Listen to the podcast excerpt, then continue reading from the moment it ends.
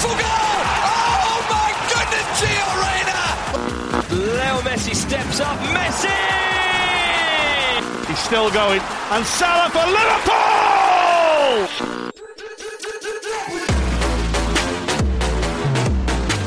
سلام سلام سلام شما دارین به رادیو آفساید می‌دید پادکست دوستانه و دور همی فوتبال اروپا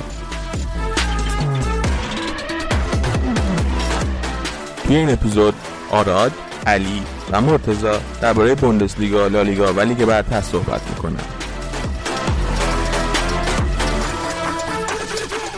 این اپیزود بخش سریا رو نداریم ولی برای اپیزود بعدی قول میدیم که سریا رو هم قوی پوشش بدیم.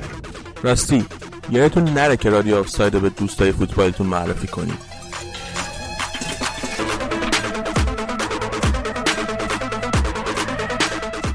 دیگه بریم برای شروع برنامه. یک.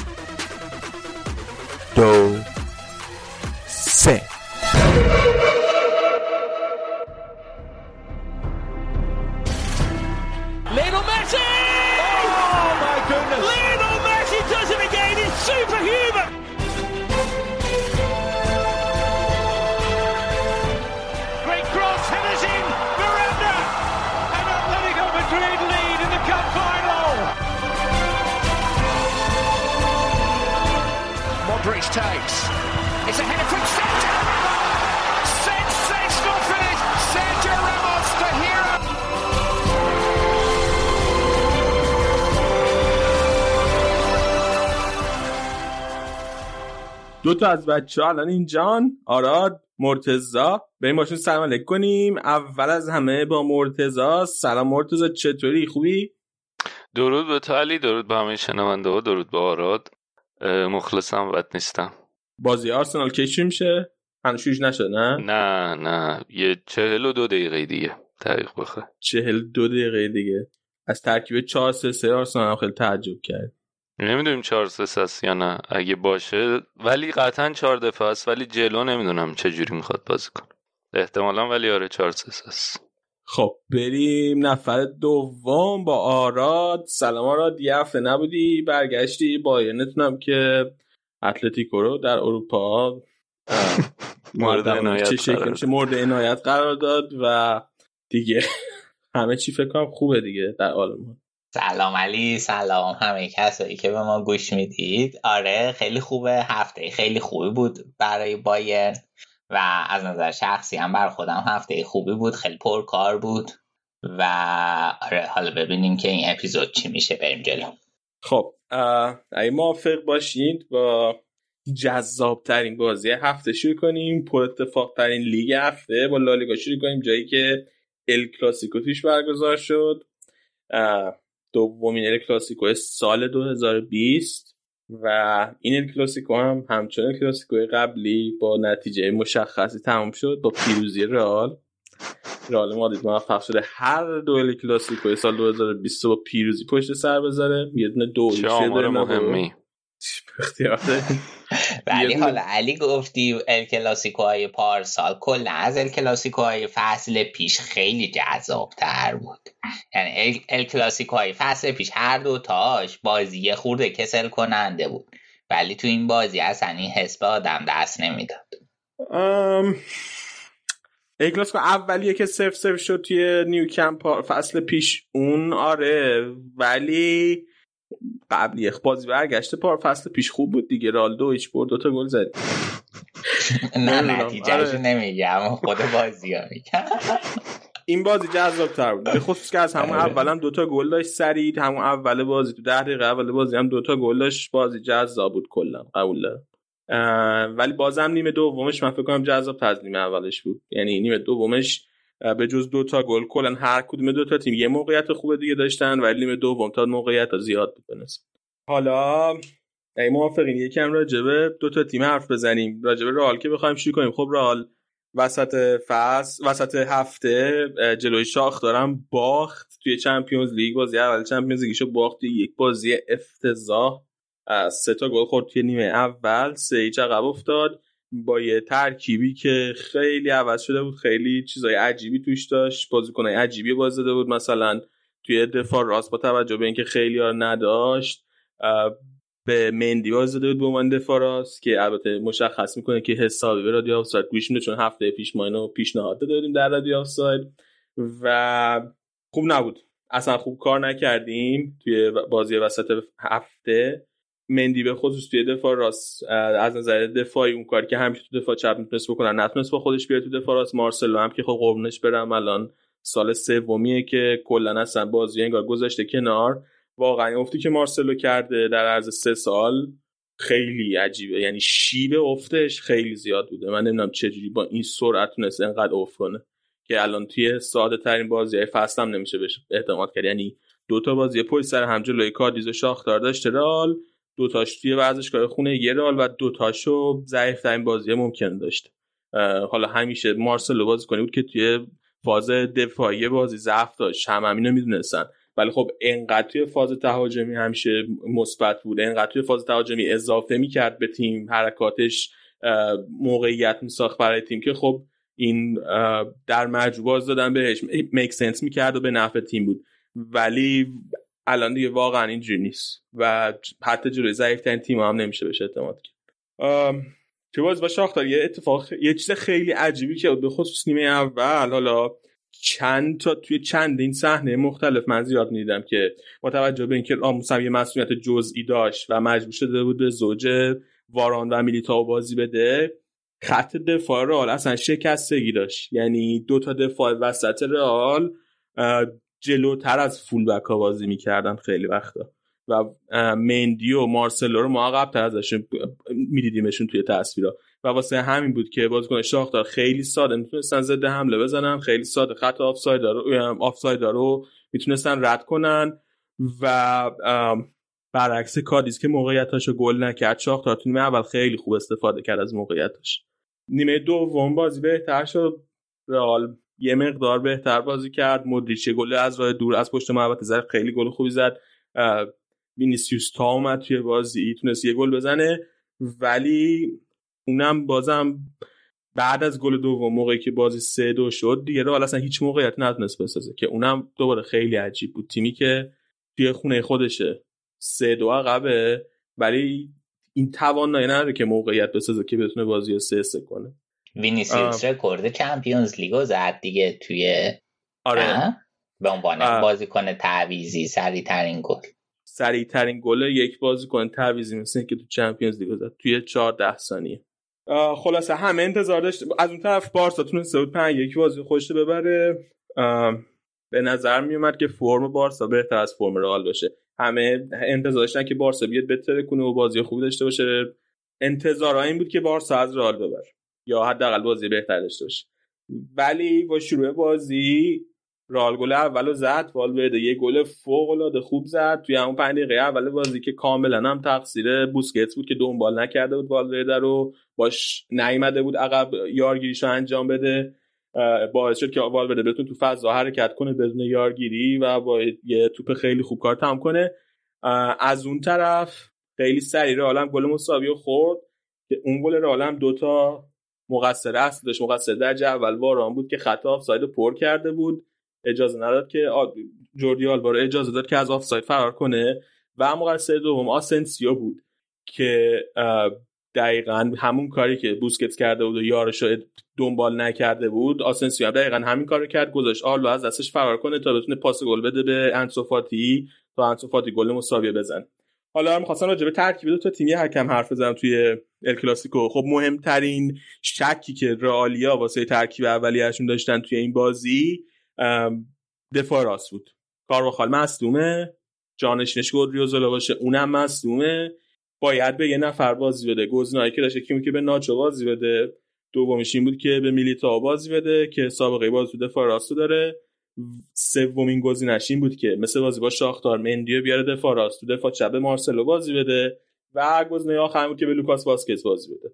خب اون گزینه مندی دفاع راستو که تو بازی با شاختار اصلا کار نکرده بود. باعث شد هم دفاع راست فلج شه هم دفاع چپ فلج شه. اون انتخاب نکرد. لوکاس واسکز هم موقع هایی که دفاع راست بازی می‌کنه خب وینگره تمایلات تهاجمی داره. خیلی ذهنیت دفاعی نداره. میلیتاو هم بهش اعتماد نکرد. نهایت به ناچو اعتماد کرد. ناچو گذاشت دفاع راست و ناچو بازی OK داشت. خیلی عالی نبود خیلی بدم نبود. سر گلی که رئال خورد می‌شد ناچو هم مقصر دونست در کنار آسنسیو ولی خوبم نبود واقعا. به خصوص که تو حملم هیچ کاری نمی‌تونست بکنه واسه رال. هیچ هیچی اضافه نمی‌کرد. یه نکته ای که داشت این بود که ما همیشه عادت داریم زیدان قبل بازی بزرگ با یه ترکیب بچینه سورپرایز کنه. ولی این دفعه اینجوری نبود. فکر کنم ترکیب حالا به جز یکی دو نکته ای که تو میگی خیلی قابل پیش بینی بود. یعنی همون چیزی بود که فکر می‌کردیم باشه. آره دقیقا. یعنی همیشه یه ترکیبی بود که یه, یه, یه, یه کینکی داشت یه چیزی داشت که کسی نمی‌تونست پیش بینی کنه از قبل بازی. ولی این بازی اینجوری نبود. و خدا شد که اینجوری نبود البته. و ناچو هم تو اون پست امترین انتخاب بود دیگه از بین آره. همه که گفتی. امترین با تاکید روی ترینش و اینکه واقعا امنم. نه امترین آره, آره. شاید مثلا رودریگو هم یه گزینه دیگه ولی قطعا از مندی چپ و واسکزه که وینگر اونجا باز کردن بهتر. آره. و اتفاقی که افتاد این بود که حتی ناچو هم دقیقه 43 مصدوم شد. یعنی رئال سه تا دفاع راست نداشت این بازی. سه تا گزینه اولش واسه دفاع راست نداشت و مجبور شد لوکاس واسکزو بیاره و از قضای روزگار لوکاس واسکز شاید یکی از بهترین بازی‌های سه فصل اخیرش کرد برای رئال. فوق العاده خوب بود هم وظایف دفاعیشو خیلی انجام خوب انجام داد. از وقتی لوکاس واسکز اومد خیلی بهتر تونست جوردی آلبا رو کنترل کنه. هم اینکه توی حمله خیلی موثر بود به نسبت ناچو خیلی بهتر عمل کرد. یه صحنه خیلی خوب هست. حالا توی این گیف های تلگرام من زیاد دیدم دست به دست میشه. لوکاس واسکز چند بار میاد تو محوطه جریمه بارسا یه پا دو پا می‌کنه هی چند بار پشت هم یه پا دو پا می‌کنه باز کنه. مستقیمش رو برمیداره که بتونه پاس cut back بده. خیلی خوب بود لوکاس واسکز تو این بازی. بس این اولین نکته ترکیب رئال بود که همه راجبش فکر می‌کردن. نکته دوم این بود که رئال با چه فرمیشنی بازی می‌کنه؟ مثلا 4 3 3 قرار بازی کنه یا 4 4 2 بازی کنه؟ و من به شخص خودم فکر می‌کردم که رئال 4 4 2 بازی کنه و با 4 تا فک بازی کنه. هر 4 تا یک کروس کاسمیرو مودریچ و والورده رو بازی بده. ولی زیدان تصمیم که گرفتیم که با هم ترکیب 4 3 3 بازی کنه و به جای مودریچ که روی نیمکت نشونده, نشونده بودش به آسنسیو بازی بده توی وینگر راست که خب make sense هم می‌کرد. باعث می‌شد که رئال بتونه یه مقداری عرض بگیره و آسنسیو یه سری وظایف دفاعی بهش تعلق بگیره بتونه کمک کنه به ناچو توی دفاع کردن. جلوی جوردی آلبا و انسو فاتی. به خصوص که زیدان فکر کنم انتظار داشت یا همه ما حداقل انتظار داشتیم که انسو فاتی وینگر چپ بازی کنه توی این بازی. وقتی ترکیبو دیدیم. همه فکر کردیم که انسو فاتی قراره وینگر چپ بازی کنه. ولی اتفاقی که افتاد توی ترکیب بارسا کمان این دفعه اومد توی این ال کلاسیکو و تریک زد. یه حرکت جالب کرد. گریزمانو بهش بازی نده بود. روی نیمکت نشونده بود به جاش به پدری بازی داد و اصلا اون ترکیب چهار نفر جلو رو کاملا عوض کرد جاهاشون رو عوض کرد. انصفاتی که همیشه بهش به عنوان وینگر چپ بازی می‌داد. انصفاتی رو گذاشت مهاجم نوک پدریو که بهش همیشه شماره ده بازی می‌داد به عنوان وینگر راست بازی داده بود. کوتینیوی که بهش به عنوان شماره ده بازی می‌داد و برده بود گذاشته بود وینگر چپ توی این بازی. و مسی که همیشه وینگر راست بازی می‌کرد و برده گذاشته بود شماره ده. یعنی همه رو یه شیفت داده بود جاشونو. خب راجب انسو فاتی توی بارسا ما همیشه دیدیم که وینگر بازی می‌کنه وینگر چپ بازی می‌کنه. و اولین باری بود که ما می‌دیدیم که عنوان مهاجم نوک بازی می‌کنه. بازی خوبی هم داشت. تنها گل بارسا هم زد بازی خوبی هم داشت. ولی نکته که هست که انسو فاتی توی تیمای جوانان و رده پایه بارسا که بوده در واقع شماره 9 بوده پست اصلیش. و این پست وینگری که ما توی بارسا همیشه می‌بینیم به خاطر کمبودای ترکیب خود بارسا که توی این پست وینگر چپ بازی می‌کرده و پست اصلیش توی ردای جوانان که بازی می‌کرده هم مهاجم نوکی بوده. حالا اینکه کومان چه تصمیم می‌گیره تو ادامه آیا تصمیم می‌گیره که انسو فاتی برگرده به همون وینگر چپ یا مهاجم نوک نمی‌دونم ولی بازی کرده بود قبلا مهاجم نوک اصلا پست اصلیش بود. حالا به نظرت تو شماره نه آینده داره؟ یعنی اگه بذارتش خوب جا میفته می‌تونن روش حساب کنن؟ به عنوان شماره نه آیندهشون؟ این می‌تونن روش حساب کنن واسه این فصل. به خصوص که مهاجم نوک خیلی خوبی هم ندادن توی ترکیب. یعنی اون یکی گزینهشون بریت ویته که اون که اصلا واقعا ایرلونت اصلا نامربوطه به بارسا. یا اینکه بعد مسی و گریزمن رو بازی بدن که هیچ کدومشون شماره نه به اون معنی نیستن بیشتر دوست دارن گریزمن بیشتر دوست داره مهاجم دوم بازی کنه مسی دوست داره یا شماره ده باشه یا وینگ راست باشه که فضا بیشتر داشته باشه با حرکت بنابراین مهاجم نوک واضحی نداره ترکیب بارسا. بنابراین میشه رو انسو فاتی حساب کرد واسه این فصل. ولی من خودم فکر می‌کنم انسو فاتی بهتره همون وینگر چپ بمونه. با توجه به اینکه کنه خیلی سرعتیه و خیلی می‌تونه آفت شولدر آف کنه رقیبش حرکت کنه من فکر کنم اگر وینگر چپ بازی کنه فضای بیشتری واسه بازی و فرصت بیشتری داره واسه استفاده از اون سرعتی که داره. به خصوص که می‌تونه بازی کنه مقابلش هم رد کنه. یک در مقابل یکم خوب برمیداره انصفاتی به نظر من اونجا بهتر می‌تونه بازی کنه. پدری بازی خیلی خوبی نداشت. محو بود به نظر من توی این بازی. و کوتینیو هم به نظر من توی این بازی که این فصل کرده بود کوتینیو بازی کنه خیلی خوبی بوده تا این فصل توی این فصل تا اینجا واسه بارسا. ولی این بازی به نظر من بازی ضعیفش بود. و به نسبت بقیه بازی با توجه به اینکه پستش عوض شده بود به نظر من ضعیف در این بازی شده شد البته خب پستش عوض شده بود که این پست تو بایرن بهش بازی داده بودن دیگه. آره. ولی من فکر کنم شما ده بهتر بود واسه بارسا. این بازی آره. موقعیت هم که خراب کرد خیلی هم درخشش خاصی نداشت. یعنی با اینکه بیشتر حمله های بارسا از سمت چپشون که می‌شد سمت راست رال و ضعف رال بود. بیشتر حملهاشون از اون سمت میگذشت.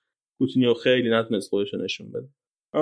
من هفته پیشم گفتم به نظر من بهترین کاری که بارسا می‌تونه ترای امتحان کنه بهترین ترتیبی که واسه اون چهار نفر جلو می‌تونه امتحان کنه اگه من بودم اینو یه ذره سعی می‌کردم که پوش کنم که عملی بشه این بود که انصفاتی همون وینگر چپ نگه داره مسی ببره به عنوان شماره نه بهش بازی بده ولی نه کازه کوتینیو رو به عنوان همون شماره ده بهش بازی بده و واسه یه وینگر راست به دمبله بازی بده. این بازی به دمبله هم فیکس باز نده بود دمبله هم ذخیره اومد توی زمین و دمبله بازی کنیه که خب دو پای کاملا دو پای. و هم وینگر راست هم وینگر چپ بازی می‌کنه. توی دورتموند هم حتی هر دو تا پست بازی کرده ولی پست اصلیش پستی که باش راحت تره وینگر راسته. اما توی بارسا معمولا وقتی بهش بازی میدن بهش به عنوان وینگر چپ بازی میدن.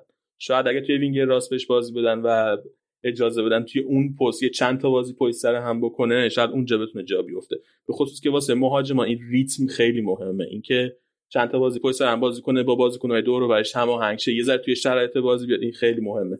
و این چیزی که به نظر من دمبل نداشته این فرصتی که ریتم پیدا کنه نداشته. و گریزمان هم به نظرم روی نیمکت. چون که تا وقتی که مسی هست توی بارسا به نظرم گریزمن جایی نداره. جایی که دوست دارن بازی کنن اون وظایفی که توی زمین دوستان داشته باشن خیلی شبیه همه. و بارسا به دو تا بازیکن نیاز نداره واسه اون اون پست واسه اون وظایف یه بازیکن می‌خواد. و خب مسی که طبعا هیچ مربی بهش دست نمی‌زنه بنابراین گریزمان به نظرم باید روی نیمکت حتی یه سری همپوشانی علایقش و سبک بازیش با کوتینیو هم داره دیگه یکم.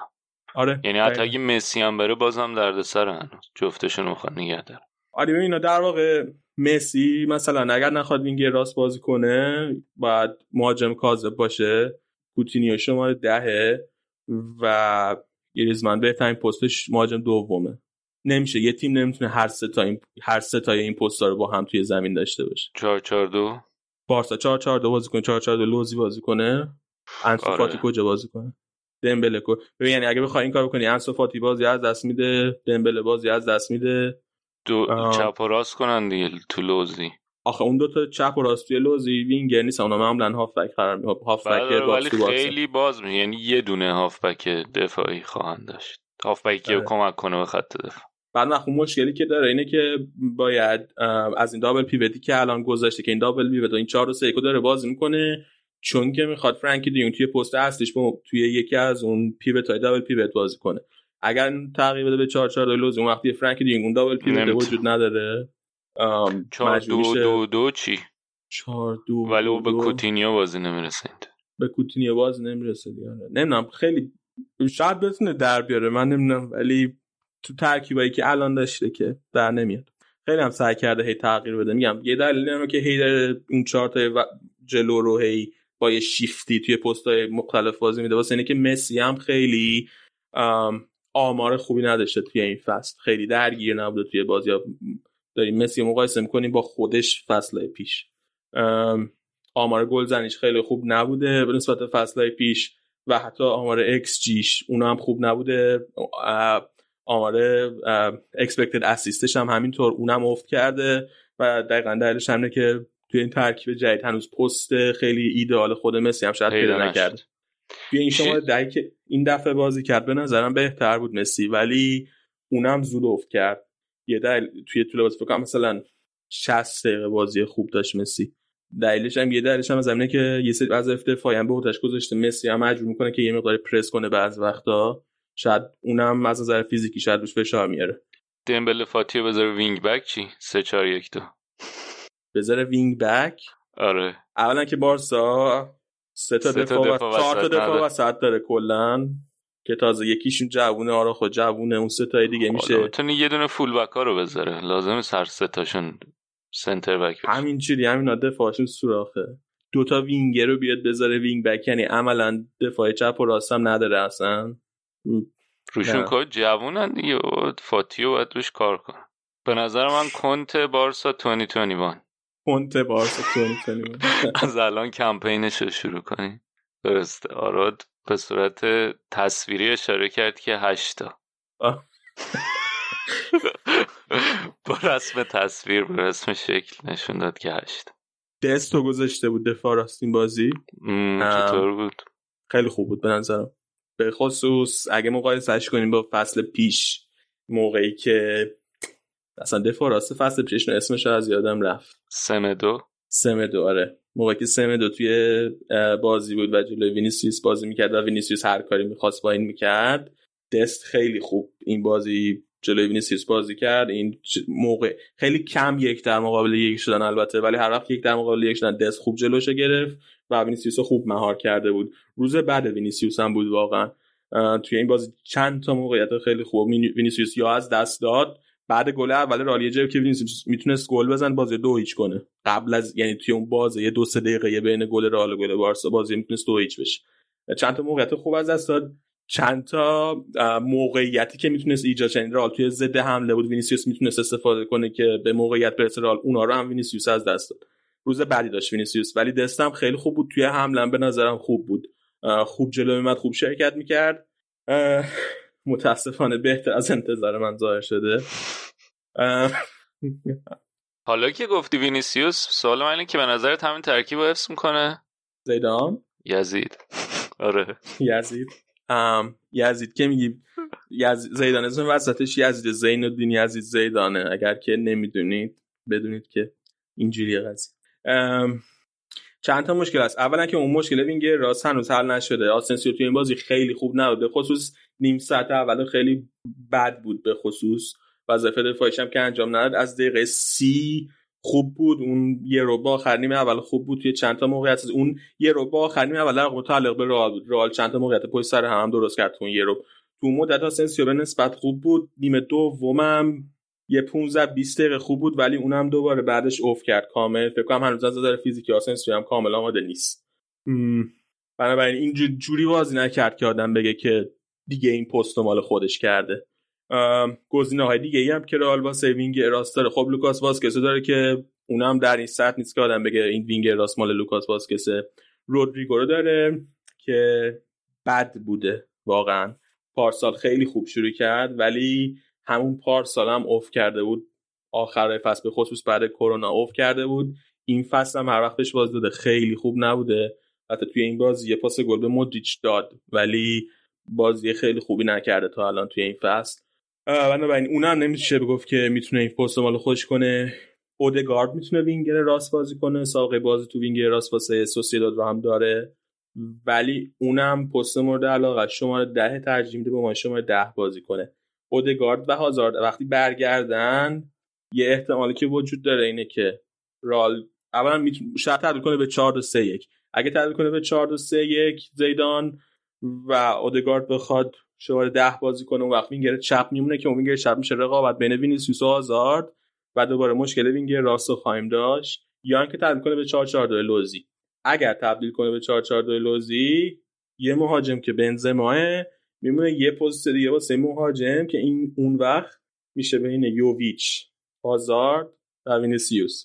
فکر کنم کسی انتظار نداره که یوویچ مال خودش کنه اون پستو. بنابراین احتمالا یه رقابت میشه بین هازارد و وینیسیوس. خیلی فکر نکنم رقابت طولانی بشه دیگه. احتمالا هازارد همون چند دقیقه اول مصدوم میشه. اچه بابا آزارد اصلا سابقه مصدومیت اینجوری نداشته قبلا. این توی رئال اومد اینجوری شد. من نمی‌دونم آب مادرید بهش نساخته قضیه چیه؟ خیلی رو اعصاب خیلی رو اعصاب تغذیهش مناسب نبوده. برگشت به تمرینای تیمی. امروز برگشت به تمرینای تیمی آزاد شما که حاج کریمو دوباره زنده کردین وینگ راست هم بذارنش دیگه. حاج کریمو؟ آره به خدا باور کن بعید این کار بکنه. این در راستای اینکه کلید کرده رو این یوویچ رو یه جوری جا بندازه اون تو. آخه بنزما یه کاری که می‌کنه میاد عقب اولا که بنزما یه تمایل طبیعی به سمت چپ داره. یعنی بازیش هم که نگاه می‌کنی بیشتر میاد از سمت چپ باز می‌کنه خودش. یکی این. حالا من مزاح رب... کردم و جدی نگفتم. آخه نه واقعا یه option ه. من مثلا تو این بازی به یه نکته به یه چیزی چند بار فکر کردم که جای بنزما و وینیسیوس اگر عوض می‌کرد توی این بازی شاید بد نبود. به خاطر اینکه وینیسیوس خیلی زیاد داشت توپ از دست می‌داد توی اون سمت. و من فکرم که اگر که بنزما رو بیاره بذاره الان وینگر چپ اون موقعیته که هی داشت وینیسیوس از دست داد و شاید بنزما از دست نداد ولی خب بنزما تمایل طبیعیش اون نیست. دوست داره از مهاجم مهاجم بیاد عقب توی وسط زمین توپو بگیره دوباره بیاد جلو. توی چیز که برش توی کنارهای زمین که برش بکنم چیزاشو از دست میده. اون علاقهشو از دست میده. و دیگه یه اتفاق دیگه ای که افتاد بعد بازی که می‌خواستم حتما راجع صحبت کنم.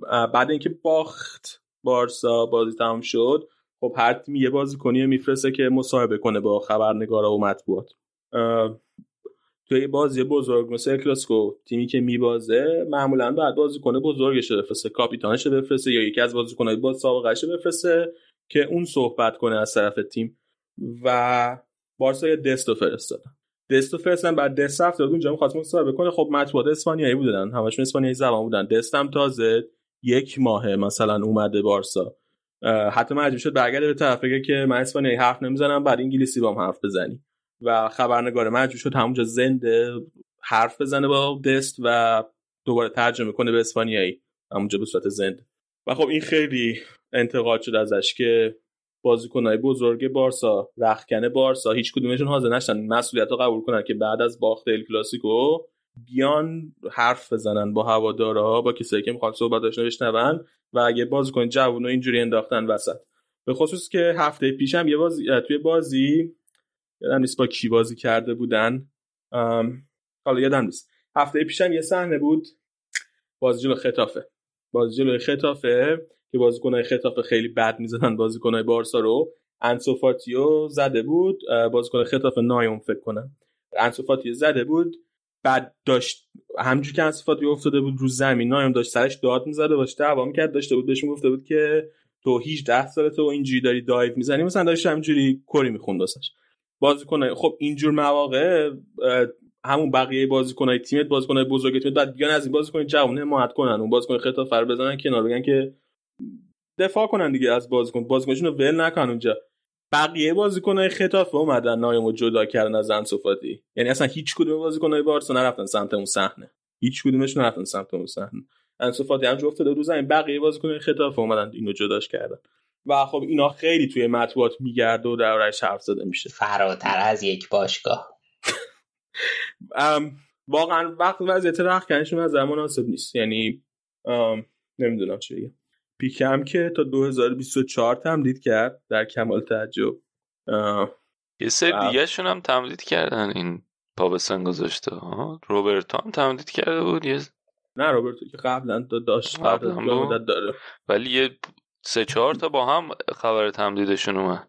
آره ولی مهم ترینش که چیزی مهمترین پیکه, بود. آره دو که تا 2024 یعنی چهار فصل تمدید کرد که خب زیاده. مثلا راموس الان هیچ افت فرمی نداشته. ما افت فرمی توی راموس نمی‌بینیم. ولی الان با پرز دعوا داره که یه سال تمدید کنه یا دو ساله.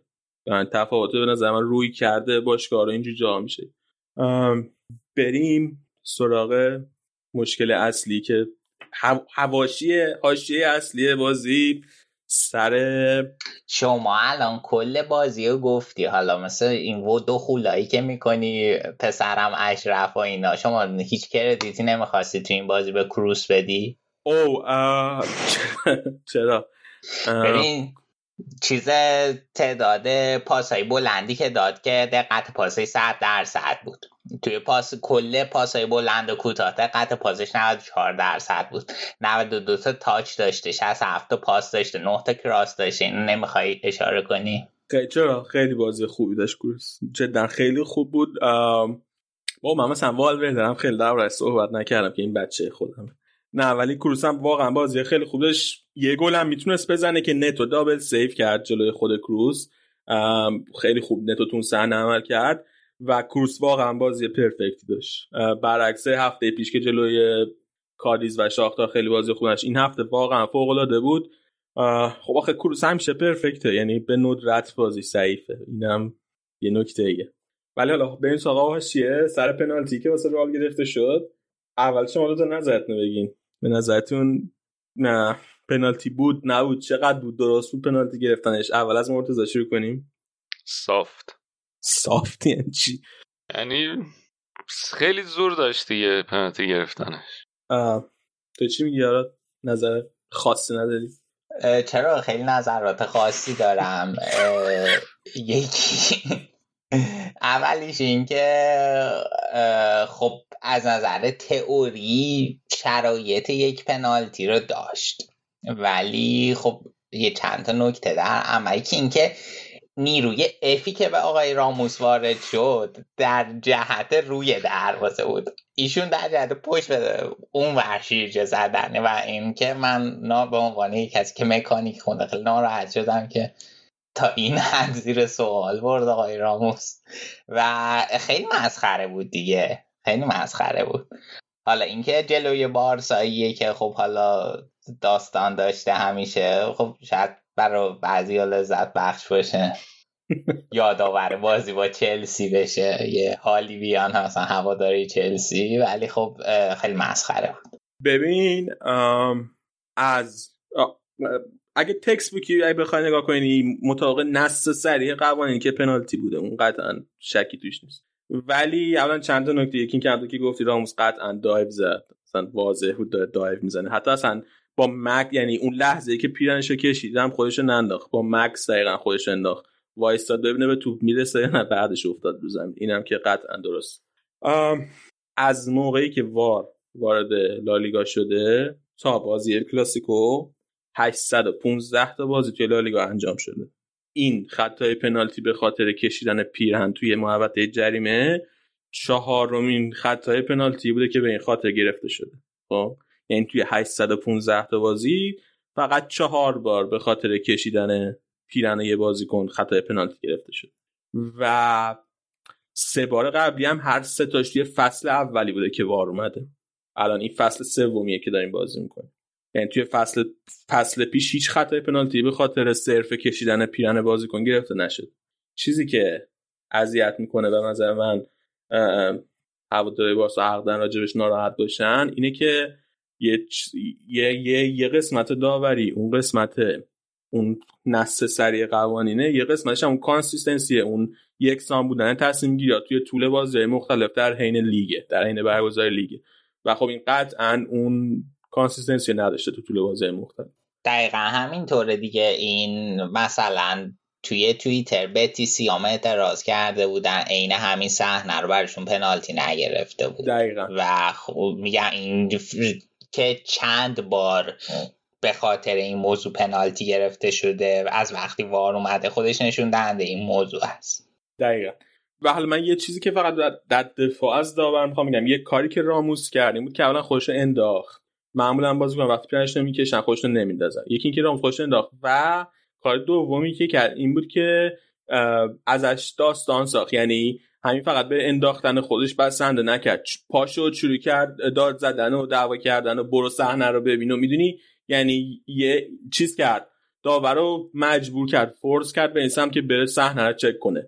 و خب وقتی توی یه همچی صحنه ای داور میره یعنی اون لحظه ای که رفت پای دوربین داور پای screen پای تلویزیون که صحنه رو ببینه من مطمئن بودم که پنالتی می‌گیره. اونجا خیالم راحت بود که پنالتی می‌گیره. این که تونست این داستان رو بسازه که داورا مجبور کنه بره اون صحنه رو ببینه دوباره اینم کار خود راموس و نقطه مقابلش هم چیز دیگه من الان یاد اون صحنه بازی دورتموند بایرن میافتم که دورتموند یا هیچی نگفتن. آره بازی پارسال نقطه مقابل خیلی هم نز... مثال خیلی نزدیکه خیلی هم دور نباید بریم. همین سه ماه آره. دو ماه سه ماه پیش. آره. و پس دقیقا اینم یه موضوع خیلی مهم بود که بعد یادمون باشه. و پنالتی قانونا درست بود. اینو هیچکس نمی‌تونه کتمان کنه. با این دقیقا نکته درست اشاره کردی که سوال این نیست که آیا پنالتی بود یا نه. اگه بخوای بر قوانین بری جلو و نگاه کنی به صحنه باید بگی بود. ولی مشکل اینه که دقیقا همین که گفتی چقدر احتمال داره که این صحنه رو بگیری. یعنی هر کاری هم بخوان بکنن تهش یک میزانی از subjective بودن هست توی تصمیمات داوری. و حالا اینکه این subjective بودنه subjective یعنی نظر شخصی آره نظر شخصی توش تاثیر داره. حالا این اعمال نظر شخصی معمولا به کدوم سمته و حالا بر تو یعنی می‌تونی اوریج میانگین اینکه این اعمال نظر شخصی به کدوم سمت باعث میشه که این صحنه پنالتی گرفته بشه یا نشه نگاه کنی و بعد نگاه کنی که او این صحنه برای تیم ما انقدر فاصله داشت به اون میانگین تصمیمات. یعنی سوالی نکته که داره نکته نیست که آیا پنالتی. برای همینم اون اول که پرسیدی من نمی‌تونستم بگم نبود به خاطر اینکه در نهایت اگه بخواید دقیقا همون که گفتی تکس بوک اگه بخوای نگاه کنی بر اساس قوانین بود. یا میگی بود باید بگی بوده. آره و یه نکته دیگه هم که اضافه بر اینا هست که خب این قانون پیرن کشیدن توی محوطه جریمه مثلا پنالتی این قبل هم بوده چیز جدیدی نیست. وار کمک می‌کنه چون که وار, وار اصلا چیه؟ وار یه ابزاره واسه داور که بتونه صحنه ها رو دقیق تر ببینه. هیچ چیزی جز این نیست خب؟ خودش که تصمیم گیری نمی‌کنه که فقط کمک کنه به داور واسه اینکه صحنه ها رو دقیق تر ببینه. من اینو تا چند بار گفتم قوانین داوری که الان داریم مناسب نیست واسه دقتی که وار داره توی دیدن صحنه ها میده به داور. یعنی باعث میشه باعث بزرگ نمایی یک سری خطا میشه. مثال واضحش آفساید های مختلفی که گرفته میشه. امروز یه صحنه بود همین امروز که داریم ضبط کنیم یه بازی بین ویارال جلوی کادیز. یه آفساید خیلی مسخره گرفت از بازیکنای کادیز فکر کنم اگه درست یه آفساید عجیب اصلا یا آفساید که توی بازی لیورپول اورتون گرفت از مانه. این این دقتی که الان وار داده به داور مناسب قوانینی که الان وجود داره این قوانین باید تغییر بده. یه مثالی گشتم دوباره همین همین پنالتی راموس. اگه وار نبود خب داور هیچ وقت اون صحنه رو نمی‌دید نمی‌تونست پنالتی بگیره. من برای همین یعنی قوانین بعد عوض شه با توجه به ورود این تکنولوژی جدید فوتبال.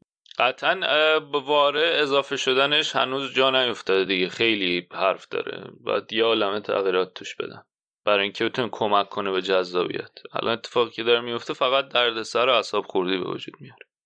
یا حداقل فایده ای که داره فعلا در حد ب... نمی‌تونه خونسا کنه این چیزای مشکلاتی که داره. اگه هزینه فایده بخوای بکنی الان مذراتش بیشتر از فایدهش. یا مذراتش بیشتر دیده میشه تا فوایدش. دقیقا. آم...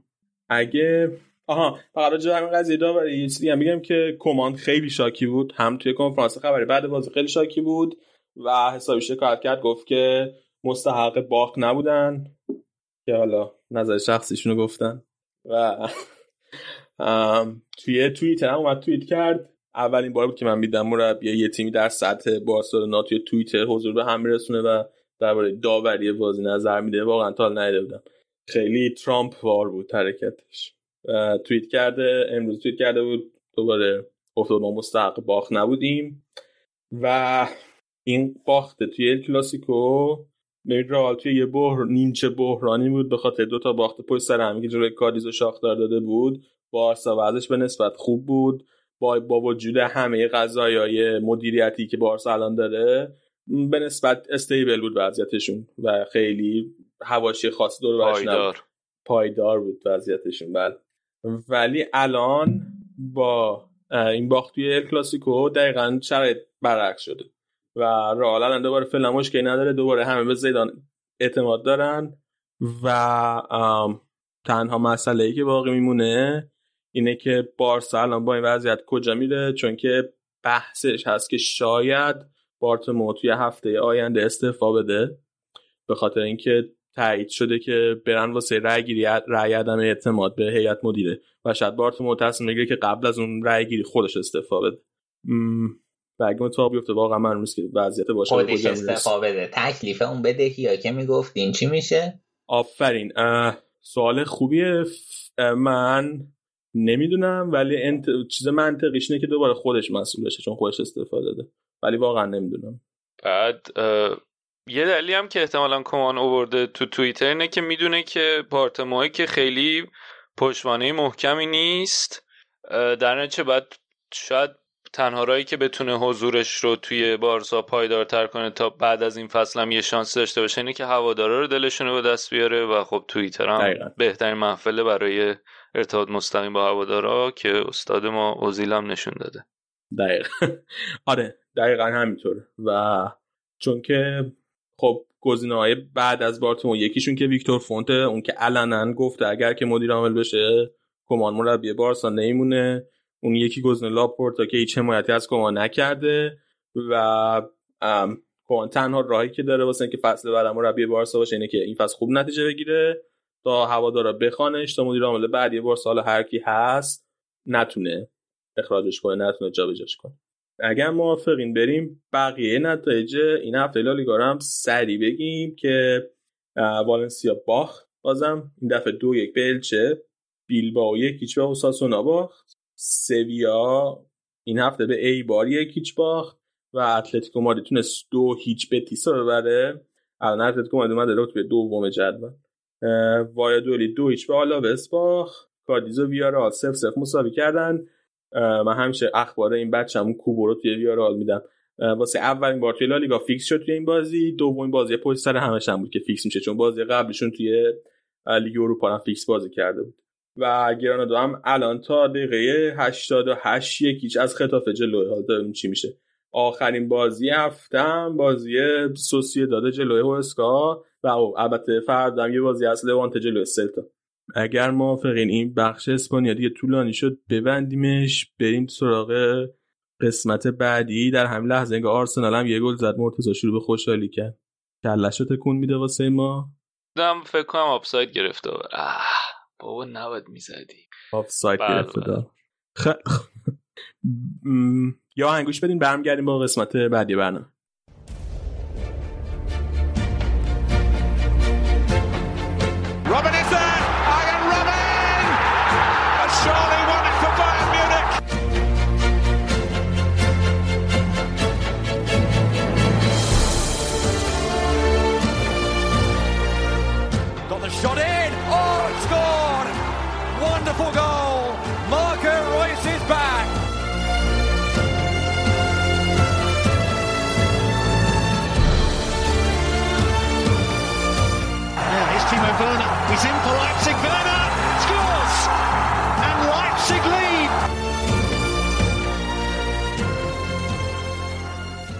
برگشتیم می‌خوایم درباره بوندسلیگا حرف بزنیم. تصمیم گرفتیم انگلیس رو ببریم آخر چون مرتضی داره تمرکز می‌کنه روی بازی آرسنال و نیاز داره که بدون انرژی مثبت بفرسته واسه بازیکناشون و آرتتا. آقا این تشت رسوایی منو چرا اینطوری می‌کنی؟ نه نکن. و اصلا حضور دارم. قوت قلبی هم برای بخش آلمان. درست. آراد بیا بگو در فوتبال آلمان چه میگذره؟ آیا بقیه تیم های آلمانی هم در اروپا به هم درخشانه درخشان نه درخشش. به همون درخشش بایرن هستن یا نه؟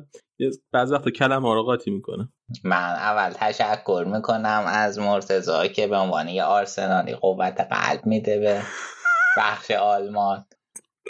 خیلی ما به این قوت قلب سال هاست متاسفانه از دست دادیم. ولی خب حالا تیمایی دیگه بودن که جبران کرد اون جمله که علی گفت اشتباه بود. من اینو بگم میرم دیگه. چرا؟ به همون درخشش یعنی چی؟ به همون درخشش بایرن بودن؟ به همون درخشندگی درخشش که صفت نیست که. چیه پس؟ اسمه. به همون درخشانی یا درخشندگی بایرن بودن. درست میگی؟ آره درست میگه بابا به همون درخشش ولی معنی میده تو ذهن من. خب به خاطر اینکه درخشش داشتن می‌تونی بگی. یا همون درخشندگی بودن. بابا این با اونی که من گفتم چه فرقی داره؟ خیلی پوتیتو فرق- پوتاتو. ندی تو آخه نه آخه اولش یه چیز اشتباه گفتی بعد اشتباهت با یه اشتباه دیگه اومدی درست کنی. گفتم همون اولیو می‌گفتی بره. خیلی خوب باش. اگه مهم نیست برات چرا اولیو درست کردی؟ اگه مهم هست برات پوتیتو پوتاتو چیه؟ اصاب ندارم. با من اینطوری نکن. خیلی باش باش. آراد بیا بگو ببینیم در اروپا چه کردن تیمتون. اه، والا نه به همون خوبی که نبودن ولی خب خیلی هم بد نبودن. حالا هفته خیلی عجیب غریبی نداشتن تیمای آلمانی تو لیگ اروپا توی لیگ اروپا و چمپیونز لیگ نتیجه ای که خیلی ناامید کننده بود برای هواداری فوتبال آلمان. بازی دورتموند بود که سه یک باختن به لاتزیو با تعجب فرمی که لاتزیو داشت انتظار نمی رفت که این شکست رقم بخوره. شکست دور از انتظاری بود و آره من خودم حداقل از دورتموند بیشتر انتظار داشتم و شروع خیلی بعدی بود گروهشون هم خیلی ساده است. حالا امیدوارم که جلوی اون دوتا تیم ساده بتونن خوب نتیجه بگیرن و خیلی هم مهمه اول گروه صعود کنن که یه قرعه ساده برای یک هشتم داشته باشن دوباره توی هشتم حذف نشه. و بعد بازی هم ایموبیل هم تیکر انداخته بود به دورتموند دیگه. گفت که من موقعی که اومدم دورتموند وضعیت باشگاه خود وضعیت باشگاه خیلی خوب نبود. یه, یه حالت انتقال نسلی بودن داشتن بازیکن‌ها رو عوض می‌کردن. خود منم تازه اومده بودم بیرون از ایتالیا. هنوز جا نی... یعنی تازه اومده بودم آلمان هنوز جا نیافتاده بودم. و باشگاه به من فرصت نداد که جا بیفتم توی باشگاه. یه شکایت اینجوری هم از دورتموند کرده بود این موبیله یادم چند سال پیش مصاحبه کرده و گفته بود تو دورتموند هیچکی با من حرف نمی‌زد. بعد دو سه تا بازی کن دیگه هم همین مصاحبه کرده بودم. با بندگان خدا بریم با هم حرف بزنین شما سه چهار تا که میگین هیچکی باهاتون حرف نمیزن چه مثلا خب سه چهار تا خارجی که تازه اومدن بعد برن تو شهر بچرخونن رستوران دارن نشون بدن. محل های تفریحی و نشونشون بدن. تو آلمان از این سوسول بازی نداره. محل تفریح نیست محل کاره. دقیقا همین که گفتم. پول نمی‌گیرن که برن تفریح کنن. پول می‌گیرن که فوتبال بازی کنن. خیلی هم درست. آقا حالا این بحث پیش اومد. من یه سوال دارم آراد. کاملا نامربوط به بخش اروپا ولی راجع فوتبال آلمان. با توجه به پیک جدیدی که در تعداد کرونا ها آلمان داره می‌خوره استادیوم ها رو نمیبندن دوباره؟ ببین یه قانون گذاشتن گفتن که در هر شهری که از هر به ازای هر ده هزار نفر جمعیت سی و پنج تا کیس و کمتر کرونا داشته باشیم اجازه میزبانی داره با همون شرایط 20 درصد فلان اینا. که خب مثلا از اول فصل تا حالا مونیخ که پیک زده بود تا حالا هیچ تماشاگری نداشته. یا مثلا کلن هیچ تماشاگر نداشت. بعد بعضی جا دوباره الان رفته بالا و مثلا بازی دورتموند شال که اجازه حضور حضور فقط 300 تا تماشاگر داده بودن. و حالا دوباره آلمان هم آره خیلی اوضاعش داره خراب میشه ولی صحبت این که مثلا کلا ببندن هم نیست دیگه. این چیز هست این قانون هست. هر موقع که از ده هزار تا زیر سی و پنج تا کرونا باشه آمار می‌تونن هوادار بیان طبق اون قانون. چون من دو روز یا سه روز پیش داشتم یعنی آمار یه جایی نوشته بود که آلمان رکورد خودش رو زد توی یه روز واسه تا case های جدید توی یه روز 13 هزار تا اعلام کرونا داشت. حالا شاید از اون موقع تا حالا هم آمار دوباره چک نکنم شاید بازم بیشتر شده باشه ولی برام عجیب بود که هنوز. بس یه سری جا بس باز هنوز. آره خیلی شرایط عجیب شده. چند وقت پیش مرکل هم مردم قسم داد که تو خونه بمونن این ور اون ور نرن.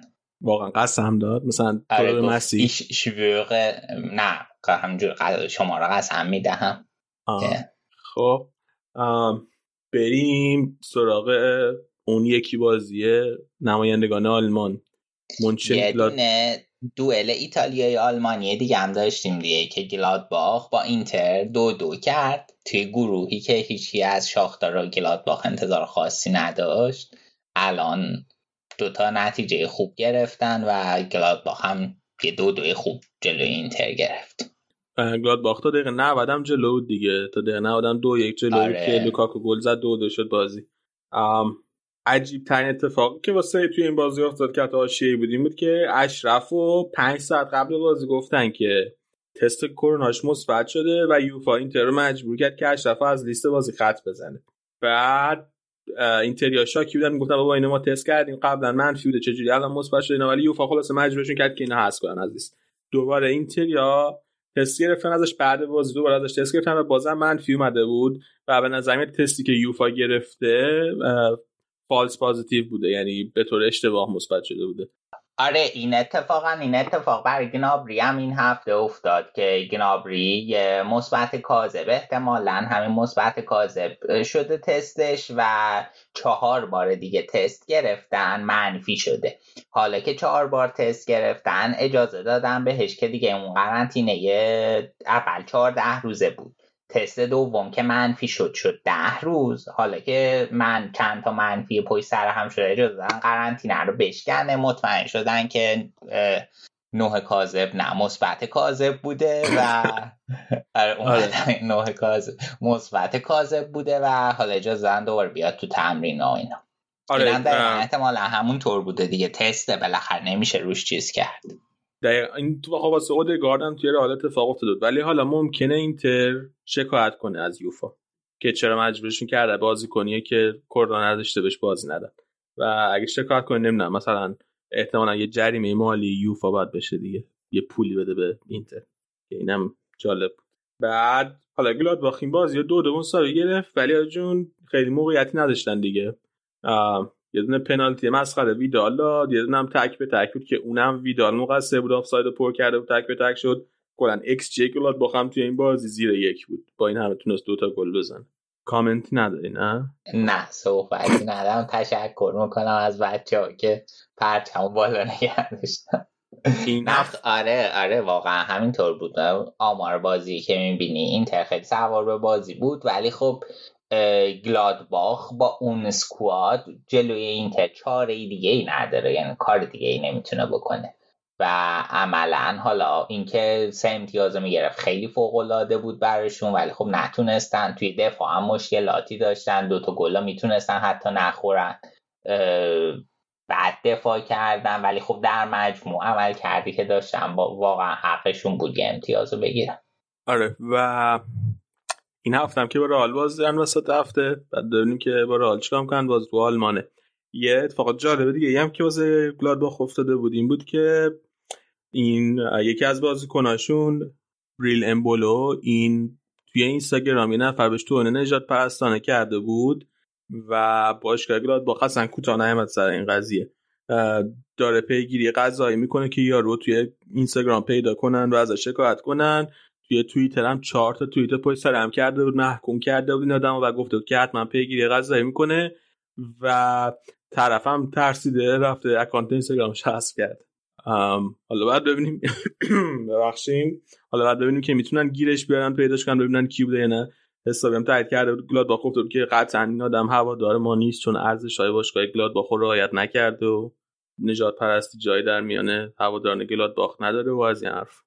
آره دیگه خیلی داستان شده بود و خب درستش هم همینه دیگه بعد یه برخورد جدی بشه تا مثلا وگرنه فوتبال آلمان هم میفته تو راهی که فوتبال انگلیس و فوتبال ایتالیا افتادن. بریم سراغ بقیه بازی ها آره تو بقیه بازی ها خب بایرنو که اشاره کردی اول برنامه چهار تا به اتلتیکو زد خیلی بازی خوبی بود و بایرن هم خیلی خوب شروع کرد. حالا خیلی نمی‌خوام در مورد این بازی صحبت کنم. این چند وقت اخیر توی رادیو آفساید خیلی زیاد راجع بایرن صحبت کردیم. الانم راجع بایرن آینتراخت یه صحبت کوتاهی دارم. اینا رد میشیم. لایپزیش دو هیچ هرتا رو برد. که دوتا گلش آنجلینو زد خیلی بازی خوبی داشت و حسابی کندین هفته خیلی خوب بود. و توی لیگ اروپا وولسبورگ که حذف شد توی مقدماتیش عملا یه نماینده کمتر داریم. توی یه بازی خوب لورکوزن 6 دو نیسو برد و خیلی خوب بودن خیلی خوب بودن. من همیشه انتقاد می‌کنم که مثلا بازی پاسکاری بی هدف داره بس بعضی وقتا.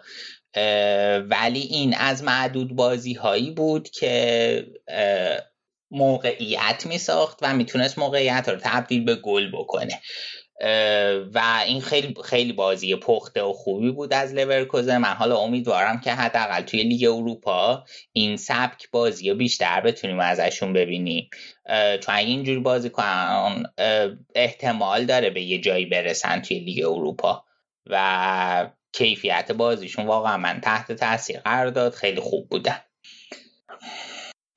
توی اون یکی بازی لیگ اروپا هم هوفنهایم ستاره سرخ و دو هیچ بر ستاره سرخی که فصل پیش چمپیونز لیگ بازی می‌کرد. این فصل لیگ اروپا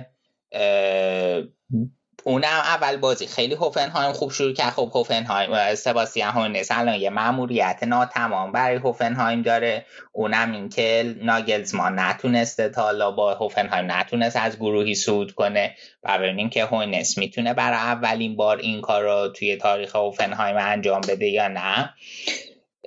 یه نکته هاشی از اول بازی خیلی خوب شروع کرد هوفنهایم. ولی خب توی نیمه اول نتونست دروازه رو باز کنه. و در نهایت توی نیمه دوم بود که تونستن دوتا گل زن. یه نکته ای داشت که فلوریان گریلیش بین دو نیمه تعویز شده بود رفته بود بیمارستان که همسرش می‌خواست بچه به دنیا بیاره کنار همسرش باشه که این هفته کیمیش هم همچین وضعیت مشابهی داشت و پیش دوست دخترش بود برای به دنیا اومدن بچهش. دیگه نکته خاصی توی اروپا نداشتن. دیگه به همه تیمای آلمانی اشاره کردم. حالا اگه که بخوای می‌تونیم که کل گروه ها رو یه اشاره مختصری بکنیم چون بخش جدا این هفته براش نداریم. تو گروه آ که بایرن الان اول بازی لوکوموتیو مسکو آربی سالزبورگ هم مساوی شد. توی گروه ب شاختار اول و گلادباخ اینتر دوم سوم که مساوی کردن. توی گروه سی که گروه خیلی آسونیه صحبتشو کردیم سیتی برد اولمپیاکوس هم با یه گل دقیقه 90 برد و الان این دوتا اولا توی گروه دی لیورپول یکیچ توی هلند آیاکس برد و آتالانتا هم میتیلند دانمارک برد با گل زیادم برد و الان اول دومن. توی گروه ای که اونم دوتا مساوی شد. کراسنودار رن مساوی کردن و تو حساس ترین بازی گروه هم سویا چلسی مساوی شدن. گروه اف هم که اشاره کردیم دورتموند باخت به لاتزیو و بروژم زنیتو برد که بازی عجیبی بود. انتظار می‌رفت که حالا زنیت با تجربه کیفیتی که نشون داده و تیم سیدی یک این گروهه خیلی عجیب بود که جلوی بروژ باخت این بازی ها و خب این خودش هم یه جورایی این سید بندی یوفا زیر سوال می‌بره دیگه که حالا تمام تیم های سید یک کیفیت یکسان ندارن و عملا باعث میشه که بعضی گروه ها راحت‌ترن بعضی گروه ها سختتر که حالا باید ببینیم این سیدبندی یا نمیشه فکری برش کرد بهترش کرد یا نه. گروه بعدی گروه جی و بارسلونا رو اشاره کردی فرانسواروشو برد پنج یک و یوونتوس هم دینامو کیف رو برد و در نهایت گروه آخرم که گروه خیلی سخت و عجیبیه. یونایتد تونست پی اس جی رو ببره توی پاریس که نتیجه خیلی خوبی بود برشون دو یک بردن و لایپسیش هم که الان اشاره کردیم.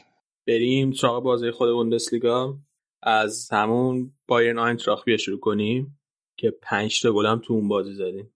آره بازی و بایرن پنج هیچ برد. پنج تا تغییر داشتیم نسبت به بازی قبلی بوندسلیگا. کوستا و کیمیشه و بوا دیویس و سار اومده بودن تو ترکیب اصلی. کیمیشه که توضیح دادم. کنار همسرش بود کوستا. بازی قبلی خب هانسی فلیک مصاحبه کرده و گفته و به نظرم هنوز برای fix کردن آماده نیست. تو بازی با اینتراخت تصمیم گرفت اولین بار حال به جز اون بازی جای جام حذفی جلوی دورن اولین بار fix بازیش بده. بواتنگ آورده بود مرکز دفاع و سار رو به جای پاوار بازی داده بود که پاوار هم بتونه یه استراحتی بکنه و دیویس به جای لوکاس ارناندز که این چند وقت تبدیل شده به fix بایرن و خیلی خوب بوده بازی داد. اتفاقی که افتاد همون اول بازی یه مصدومیت خیلی بد دیویس داشت و فکر کنم 6 8 هفته حداقل دور از میادین. مثل اینکه تاندونش پاره شده و احتمالا حالا خوشبختانه جایگزین براش داریم. جایگزینش هم عمل کرده مطلوبی داشته این فصل ولی امیدوارم که زودتر برگرده و اون فرارای خوشگلش رو دوباره ببینیم و لذت ببریم. بازم ولی خیلی شانس آورد. موقعی که زدش من گفتم رفت تا چهار پنج ما دیگه. خیلی بد بود. خیلی بد بود داره واقعا. 6 8 7 داره که دیدم؟ گفتم که خب پس بازم اونقدر آره خیلی خیلی بد بود. تراپ هم یه تغییر جلوی خودش داشت. آدی هوتر دفاع و سطح سمت راست رو تغییر داده و یه استعداد برزیلی دارن اینا 21 سالشه توتا. و اینا بازی داده بود که خب خیلی عمل کرده خوبی هم نداشت. خود تراپ هم عمل کردش خیلی بد نبود ولی خب دیگه نتونست چیز کنه. پنج تا خورد ولی نبود بیشتر میخوردن. قشن پتانسیل بیشتر خوردن داشتن و موقعیت زیادی باین واقعا از دست و ستاره بازی هم کمان بود که خیلی خوب بود تو این بازی. به خاطر اینکه بازی چمپیونز لیگی که اشاره نکردم بهترین بازیکن زمین جلوی اتلتیکو مادرید کومان شد. بعد فلیک مصاحبه کرده بود گفته بود که خیلی عملکرد خوبی بود از کومان اینا. بعد خب همه یاد ناخودآگاه یاد گلی که فینال به پاریس زده بود میافتادن و گفت که من از ازش انتظار دارم که همین عملکرد خوبی که تو چمپیونز لیگ داره رو بتونه توی بوندس لیگا هم داشته باشه. و حالا این بازی بوندس لیگایی که بهش رسید عملکرد خوبی داشت خیلی. آره یه سوال. از سانه راضی هستی؟ با تجربه دقایق. نیم, نیم کرد نشین شده همچین بفهمی نفهمی. نه ببین با تجربه دقایقی که بهش رسیده فکر کنم یه چیزی حدود 180 90 دقیقه تا حالا بازی کرده توی بوندسلیگا. دو تا گل دو تا پاس گل داشته که خیلی عمل کرده بعدی نیست. و بعدم چیزه الان تازه از مصدومیت دوباره اومده اول خوب مصدوم بود اومد بایرن OK شد fix هم بازی کرد ولی دوباره یه مصدومیتی پیدا کرد الان دوباره تازه برگشته و قصد نداشت که از هم fix به سانه بازی بده. کلا اصرارش هم برای اینکه ما چهار تا wing داشته باشیم همینه چون حالا wing ای بایرن به صورت سنتی خیلی مصدوم میشن.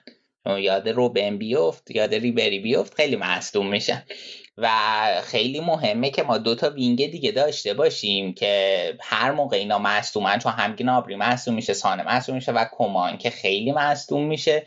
الان حالا سانه مصدوم بود خب option ش بود که کسی دیگه یا اینجا بازی بده. حتی یه بارم مولر اینجا بازی داده بود. خب می‌تونه چیز کنه. بعد موسیالا هست می‌تونه بیاره. و خب این کار می‌کنه که مثلا خیلی عملا از اول به سانه فشار نه مثلا کوستار هم همون اول نیمد 90 دقیقه بهش بازی بده. چند تا بازی اووردش تو تا اون خیلی کلا هانسی فلیک به این آمادگی جسمانی اهمیت میده.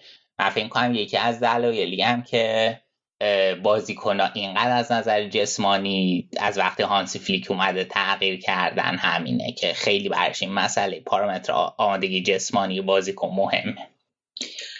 راستی اینو گفتم این مربی بدنساز برزیل هم مصاحبه کرده بود گفته بود دقیقا که... هم نمی‌خواستم بگم. بگو بگو پس. آره کوتینیو رو می‌خواستی بگی دیگه؟ آره. گفته بود کوتینیو وقتی رفت از وقتی رفته بود با این 4 5 کیلو عضله برده و همین واقعا. بچه ها رو کلوفار میارید اونجا. آره چی چی میدین جدی؟ اینجا آبجوی خوب داریم تو آلمان و اون که شیکم میاره از نمیاره ما نی... نیت عمل خوب باشه. آبجو از میاره. ولی آخه حالا یه چیز جالبه یعنی همیشه این اکتبر فست که توی آلمان برگزار میشه خب مرکز اصلی اصلیش مونیخه بعدش شتوتگارته و همیشه تو اون باز بایرن افت می‌کنه چون این اینا میرن بعد خب تو خود فست میرن عکس می‌گیرن کلی آبجو می‌خورن. و امسال که به خاطر کرونا برگزار نشد بچه ها فرمشون رو حفظ کردم من راضی بودم از این اتفاق. بله. خیلی ممنون از این کامنتی که راجع به مراسم های نامناسبتون توی آلمان داشتین. بیا بریم راجع به بقیه بازی حرف بزنیم. مادر همه دربی هم برگزار شد. دورتموند جلوی شال که شال که بازم باخ 21 بازی پشت سر همه که شالکه نبرده. نمی‌دونم واقعا چی باید گفت در مورد این شالکه. وضعیتشون از طرفی خنده داره از طرفی تأصف برانگیزه. نمی‌دونم واقعا خیلی عجیب بود. حالا بازم مثلا بازی جلوی دورتموند اولا که قبل بازی همه آمار که می‌دیدی نمی‌دونم موقعیت خلق شده موقعیتی که روی دروازت خلق شده نمی‌دونم پاس مالکیت تو هر آماری می‌دیدی همه چی به نفع دورتموند بود. یعنی هیچ روزنه امیدی از نظر آماری وجود نداشت که شال که بتونه این بازی رو دستش بگیره. توی نیمه اولم حالا با اینکه دورتموند خوب بود توی بازی ولی تونستن بازی رو صفر صفر تموم کنن برن رخ ولی در کل آخه 75 درصد دورتموند 25 درصد شال که چی, چی بگه آدم؟ بعد توی کورنرها خیلی خوب بود تیم بازی دورتموند. دورتموند یه ضعفی که همیشه داشت روی ضربات ایستگاهی و کورنرها بود. تو این بازی دوتا گل از روی کورنر زدن. یکی گل اول بود که یه شوت خیلی قشنگ گل رو زد و در نهایت ریباندش که آکانجی گل کرد و بعد یه گل دیگه هم دقیقه 78 گل سومشون هومل زد از روی کورنر مستقیم که اونم خیلی خوب بود. و یک کردیت ویژن بدیم به هالند و گلی که زد واقعا استثنایی بود. یه استارت خیلی خوب یعنی همین لحظه ای که نشون میده توپو می‌خواد پاس بده توی همین لحظه هالند دو سه متر جا شده بود و یه استارت خیلی خوب و یه چیپ خیلی قشنگ خیلی خوب بود. واقعا لذت بردم. و از اون بازیکنایی که دیدن بازش خیلی باحال کیف آره، می‌کنه حالا هالندو گفتی توی مدت حسابی حرفش بود که این تابستون رو می‌خواد بخره هالندو و اگه باشه پارسل بحثش بود که مثل اینکه یه بند فسخ 5 میلیون داره توی قراردادش که با 5 میلیون یه باشگاه می‌تونه هر باشگاه می‌تونه بیاد هالندو بخره ببره. ولی مارکا یه خبر کار کرده بود که صحت نداره این بند و یه همچین بندی نیست توی قراردادش. و آره. حالا من نمی‌دونم که در نهایت معلوم نشد یعنی حتی از اون که من خونم من که واقعا این بند وجود داره نداره. این اگر وجود داره این فصل فعال میشه نمیشه.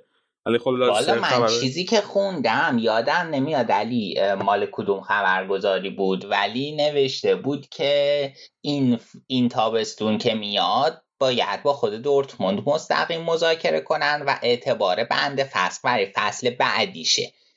که تابستون بعدیش هم نوشته. او رقمش 80 تا نه 50 تا. تابستون که یادت می‌گفتن 50 تا بند فصل آره آره. هم آره. موقع که قرار داد و چیز کردن گفتن 40 50 بند فصل و اینا. که بحثش هم شد راجع به رایولا اینا صحبت کردیم و اینکه احتمالا می‌خواد راحت جداش کنه. ولی باز کنیم مثل هالند. حتی اگه 80 میلیون هم باشه بند فسخش بازم خیلی قیمت خوبیه. الان 80 میلیون دیگه. چیزی نیست آره رو هوا می‌برن واقعا آره. بازیکن آره. خیلی با سطح پایین تر با 80 میلیون جابجا میشه آره برای برای من برای یه مهاجم نوک 80 تا پایینه. بعدم رئال که الان اشاره کردی. من یه جا شنیده بودم که رئال به عنوان پلن بیه این که اگه امباپه نشد داره به هالند فکر می‌کنه. و با آره. و خیلی هزینه کمتری براتون خواهد داشت اووردن هالند. آره اینو منم دیدم ولی چیزهای مختلف هست حرفهای مختلف هست. اگه بحثی که داره ببخشید حرف تا قطع کنم من فکر کنم که هالند و امباپر که مقایسه کنیم در حال حاضر بار تبلیغاتی و سود تبلیغاتی رئال از امباپه می‌تونه بیشتر از هالند باشه. اون که آره ولی به جز اون الان امباپه بازیکن کامله. یعنی درسته که مثلا 21 سالشه ولی یه بازیکنیه که هیچ ضعفی توی بازیش نداره. حالا هنوز توی اون سطح نیست. هنوز مشکل داره توی بازیش. امباپه بازیکن کامله. اصلا قهرمان جام جهانیه. با, با موناکو قهرمان فرانسه شده. از نظر سطحی واقعا به نظر من فرق داره. خیلی فرق داره. اون یه بازیکن الان یه بازیکن تاپ کلاس جهانیه امباپه. حالا هنوز اونجوری نیست. من خبرش هم دیدم که ممکنه این تابستون جفتشون رو با هم بخواد بخره. ولی به نظرم شایع است. بعید می‌دونم رئال این تابستون بتونه انقدر هزینه کنه. بعد دید ولی واقعا چی میشه. آره دیگه ببین اگه که چون اینا باید مستقیم با دورتموند مذاکره کنن من بعید میدم دورتموند با رقمی زیر صد راضی بشه. خیلی بعیده. اون قضیه امباپ هم که اونم که رقمش خودت می‌دونی دیگه. آره دقیقا. خیلی پوله. یعنی این دوتا رو مثلا رئال بخواد با هم بگیره یه چیزی حدود 300 350 میلیون. محله چامارتینو باید پرز گروی بانک بذاره. عجب. دیگه درباره مادر دربی حرف نداری نه دیگه حالا خیلی کوتاه بود. ولی تلاش می‌کنم که هفته بعد بهتر باشه. یه هفته بعد دیگه مادر دربی آره نداریم دیگه.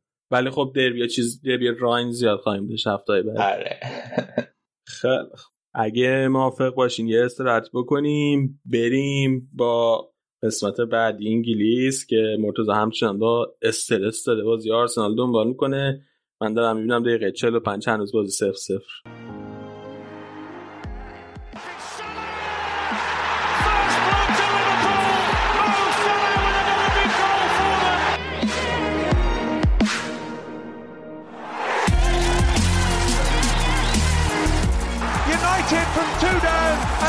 2-2.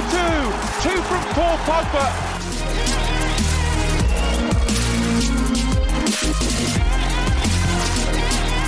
Kane is onside. Check a little bit hesitant. Kane scores for Tottenham.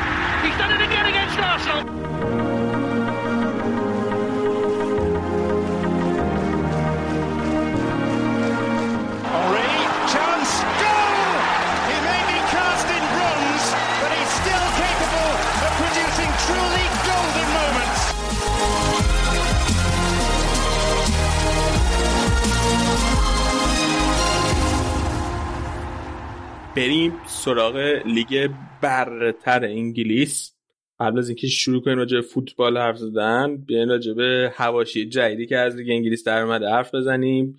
دوتا از غولای انگلیسی مثل اینکه دارن دست به یکی می‌کنن تا یک لیگ جدید راه بندازن به اسم لیگ برتر اروپا. مرتضی جون بیا بگو که چه خبره. آره بعد از اینکه خود دو هفته پیش بود هفته پیش راجع بهش حرف زدیم اون Project Big Picture خبرش درز کرد و کلی سر و صدا کرد. هفته پیش سه شنبه خبری و اسکای سپورتس کار کرد. یه خبرنگار حوزه اقتصاد دارن که خبر اینطوری بود که منچستر لیورپول حالا دنبال همون دوتا تیمی که اون Project Big Picture رو انداخته بودن حالا همه دیگه دنبال این دوتان. دنبال اینن که یه سوپر حالا اون ایده Super League ی که قبلا مطرح شده بود و حالا با عنوان لیگ برتر اروپا برگزار کنن که یه دارن یه package 6 میلیارد دلاری فراهم می‌کنن احتمالا با کمک جی پی مورگان اون بانک یا کمپانی تو وال استریت.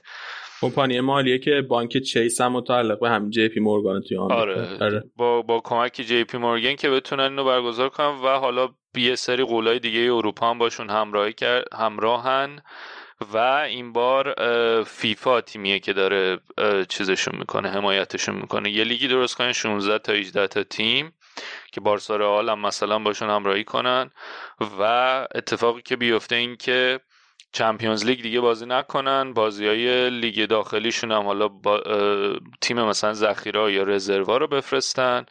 مگر اینکه تصمیمشون بر این باشه که بازی داخلی رو هم بخوان آخر هفته برگزار کنن که تماشاگر تم... یعنی بیننده تلویزیونی بیشتر داشته باشه که اونجوری لیگ هم باید فاتحش رو بخونن و از سال 2022 بخوایم بازی این فرمت جدید رو شروع کنن. که خب خبر جدیدی نیست.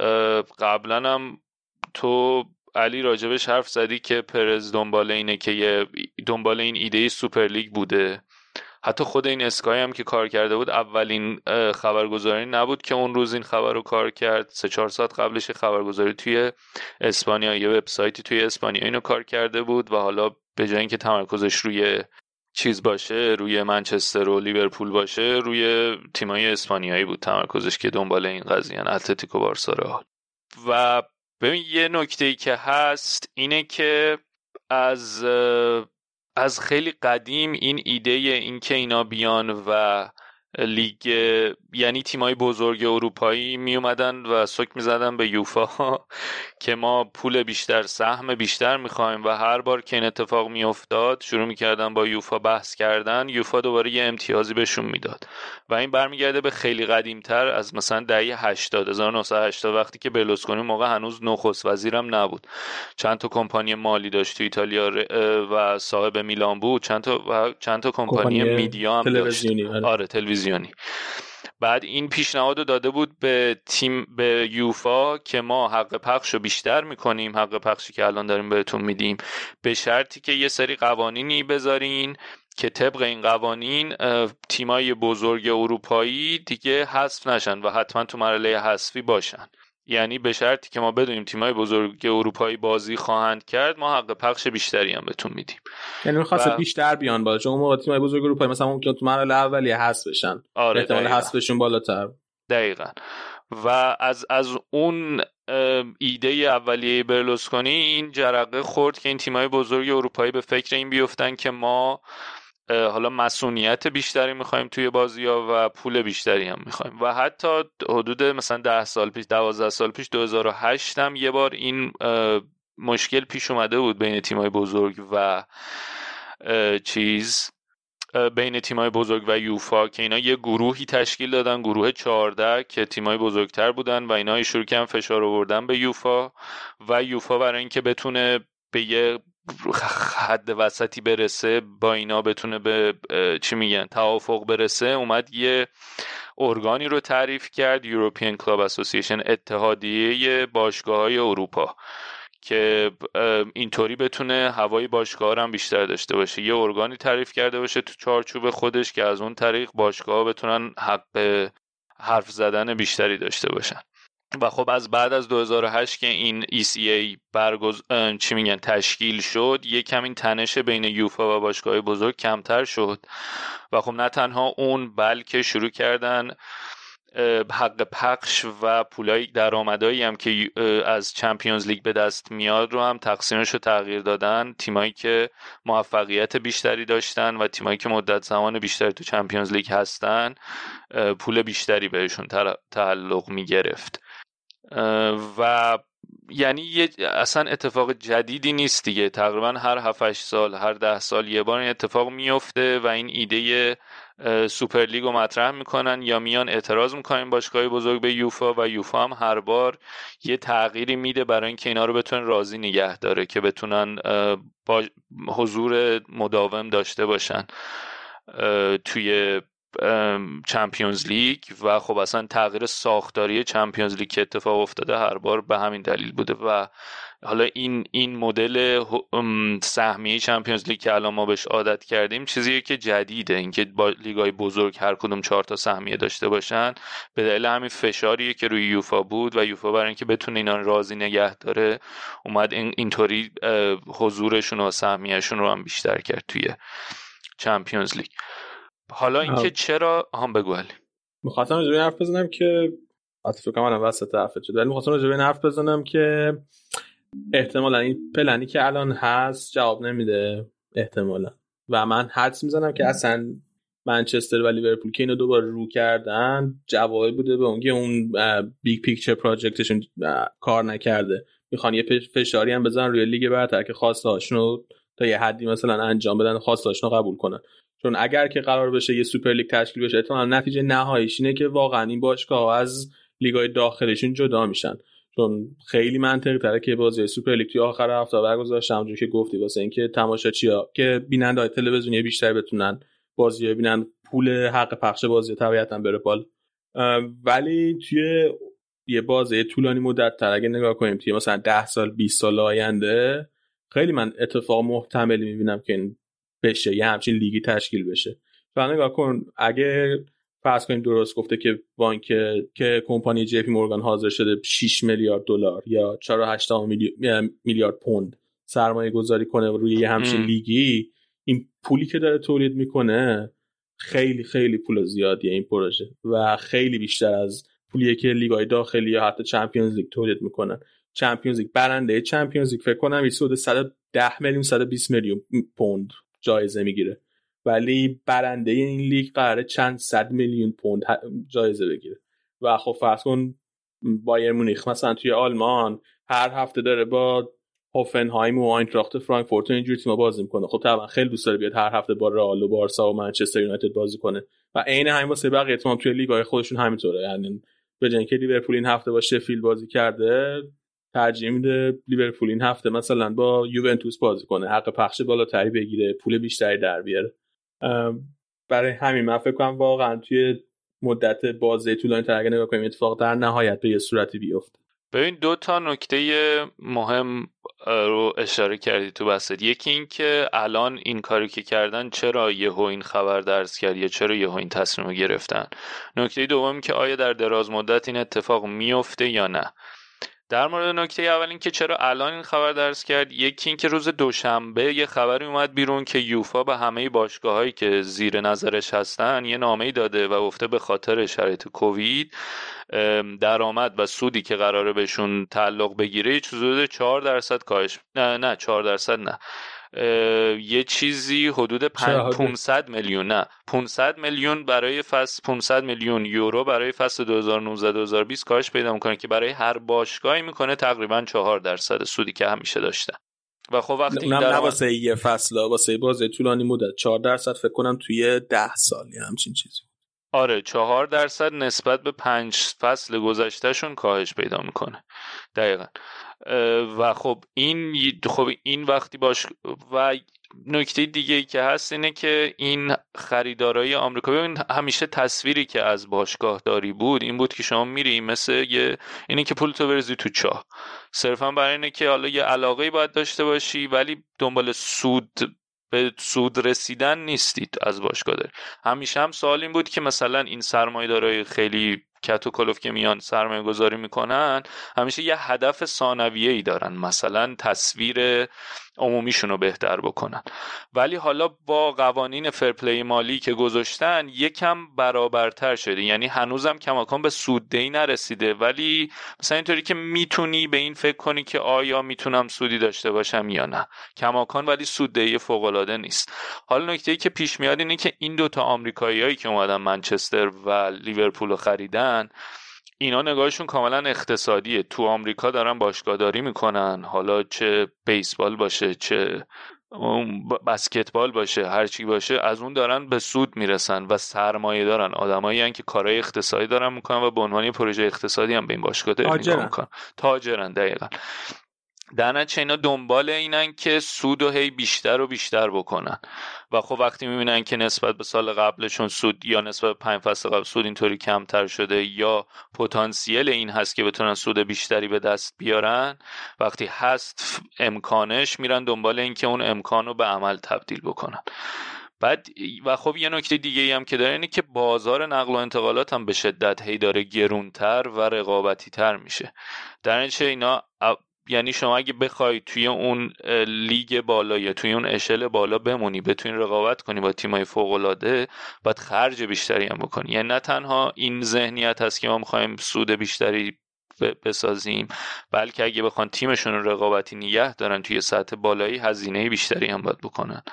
و در نتیجه برای هم میرن به این سمت که دنبال این باشن که راه های سود درآمدزایی بیشتر رو به وجود بیارن. برن دنبالش. حالا اینکه چگونگی این لیگ هم هم بگو. تو من بعد فکر کنم در ادامه حرف حرف حرفم اینکه در ادامه همین که میگی می‌خوان هی سودشون رو بیشتر کنن خب گفتی تو حرفات الان دارن با فیفا توی این اخباری که الان اومده این بوده که دارن با فیفا هم می‌کنن می‌خوان بیان این رقابت رو زیر نظر فیفا برگزار کنن.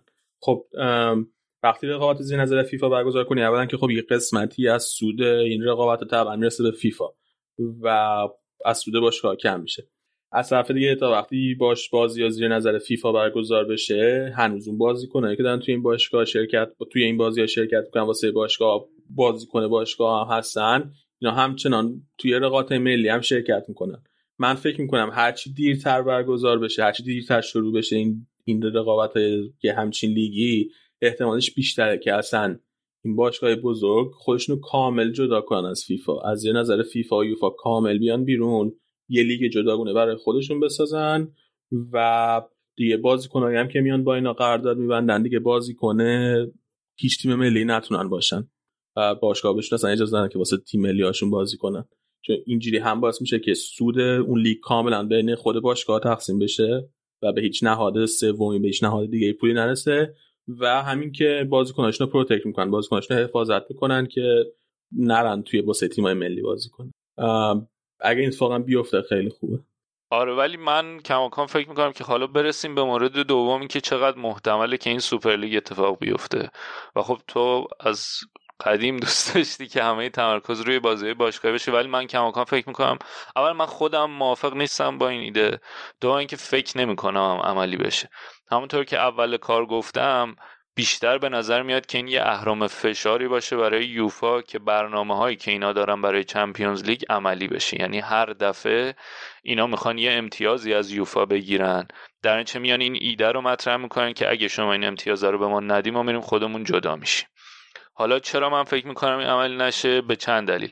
یکی اینکه اولا تمام یعنی همه این ارتباط هایی که دارن این خبرنگارا توی باشگاه لینک هایی که دارن وقتی باشون صحبت کردن همه نظرشون متفق القول این بوده که این عملی شدنی نیست. و مثلا یه حالت اینطوری بودن که بابا دوباره این سوالی که هر دو سال یه بار هر سال یه بار میان می‌پرسین و دارین از ما می‌پرسین مثلا چی شده؟ خب یه حالت یعنی اعتبار این سوال رو کلا بردن زیر سوال. و خب مثلا از از چون از این آنلین توی دو سال چون الان جدیدن رئیس اون ECA اتحادیه باشگاه های اروپا نیلیه میخوندم که مثلا 37 بار تا حالا تو این دو سال ازش پرسیدن که این اتفاق میفته یا یعنی هر بار گفته نه. یا چه می‌دونم از اینفانتینو پرسیدن. اینفانتینو گفته که مثلا خبر نداشتم. این که شما دارین میگین برای خود منم جدیده و من تمام تمرکزم منطقی هم به نظر میاد تمرکزش روی اون ایده جام باشگاه جهانشه که هر چهار سال یک بار برگزار بشه تو تابستون به جای جام کنفدراسیون ها یعنی سال قبل از جام جهانی جام باشگاه جهان رو برگزار بکنه. و به نظر می‌رسه که اینا یه چیز حدود یک سال و نیمه که این ECA داره با یوفا مذاکره می‌کنه. برای یه طرحی دارن برای چمپیونز لیگ که چمپیونز لیگ رو بکننش. 36 تیمی مرحله گروهش از 32 تیمی. چرا اینطوری بشه؟ به خاطر اینکه تعداد بازیایی که تیم‌ها توی مرحله گروهی انجام میدن بیشتر بشه. در اینجا سودی که از حق پخش به دست میارن هم افزایش پیدا بکنه. که احتمالا یه ایدهش اینه که بکننش 6 تا گروه 6 تیمی. هر تیمی 5 تا بازی اینطوری هر تیمی 10 تا بازی می‌کنه به جای 8 تا بازی. یعنی دو تا بازی اضافه میشه. به جای 6 تا بازی. آره ببخشید. به جای 6 تا بازی 8 تا بازی می‌کنه. اشتباه گفتم ببخشید. گفتم به جای 8 تا بازی 10 تا. هر تیمی 8 تا بازی می‌کنه به جای 6 تا بازی. یعنی دو تا بازی اضافه میشه خود اون دو تا بازی کلی پول میشه. 10 تا بازی می‌کنه به جای 6 تا بازی. 8 هیچ جای این معادله آها 6 تیمی راست میگی. ببخشید. 4 و 5 ببخشید. من باز به جای 6 تا بازی هر تیمی 10 تا بازی می‌کنه. آفرین. 6 تا گروه 6 تیمی میشن. شما تو گروه 6 تیمی با خودت که نمی‌تونی بازی کنی. پس میشه 5 تا بازی رفت 5 تا 5 تا. الان هم که چهار تیمیه میشه سه آره.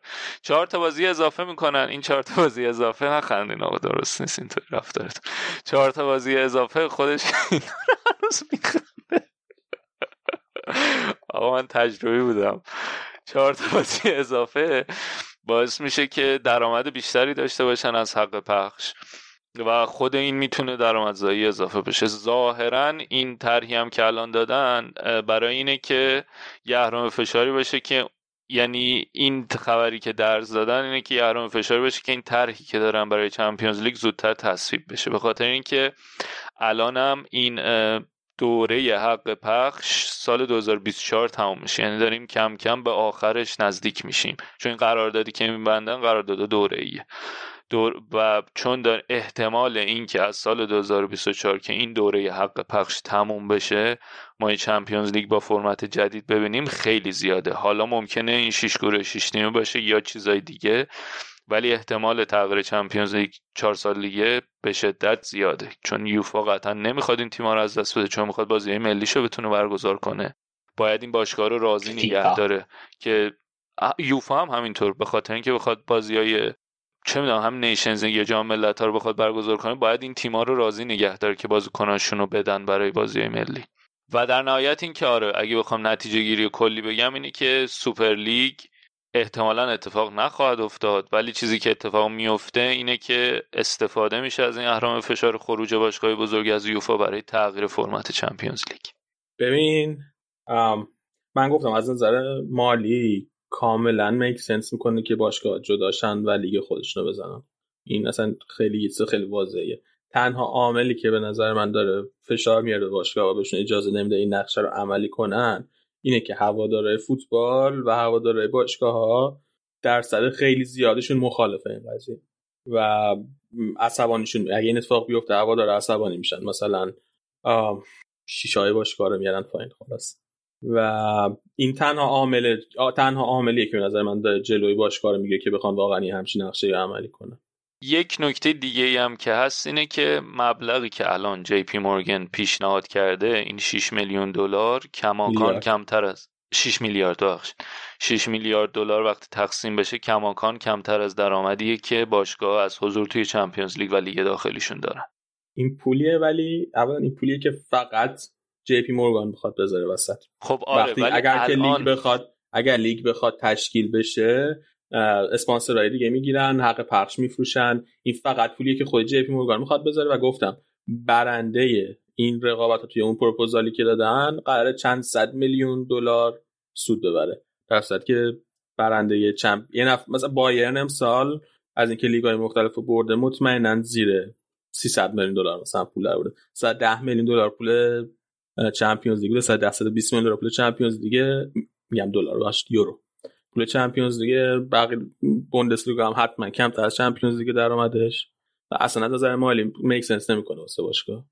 آره make sense نمی‌کنه ولی کماکان طرحی که مطرح شده طرح کاملی نیست. یعنی فقط اون 6 میلیارد JP Morgan و اگر که حالا آره میشه گفتش که شما بیان اینو شروع می‌کنیم اسپانسرهای دیگه هم میان ولی قطعا باشگاه ها باید ببینن.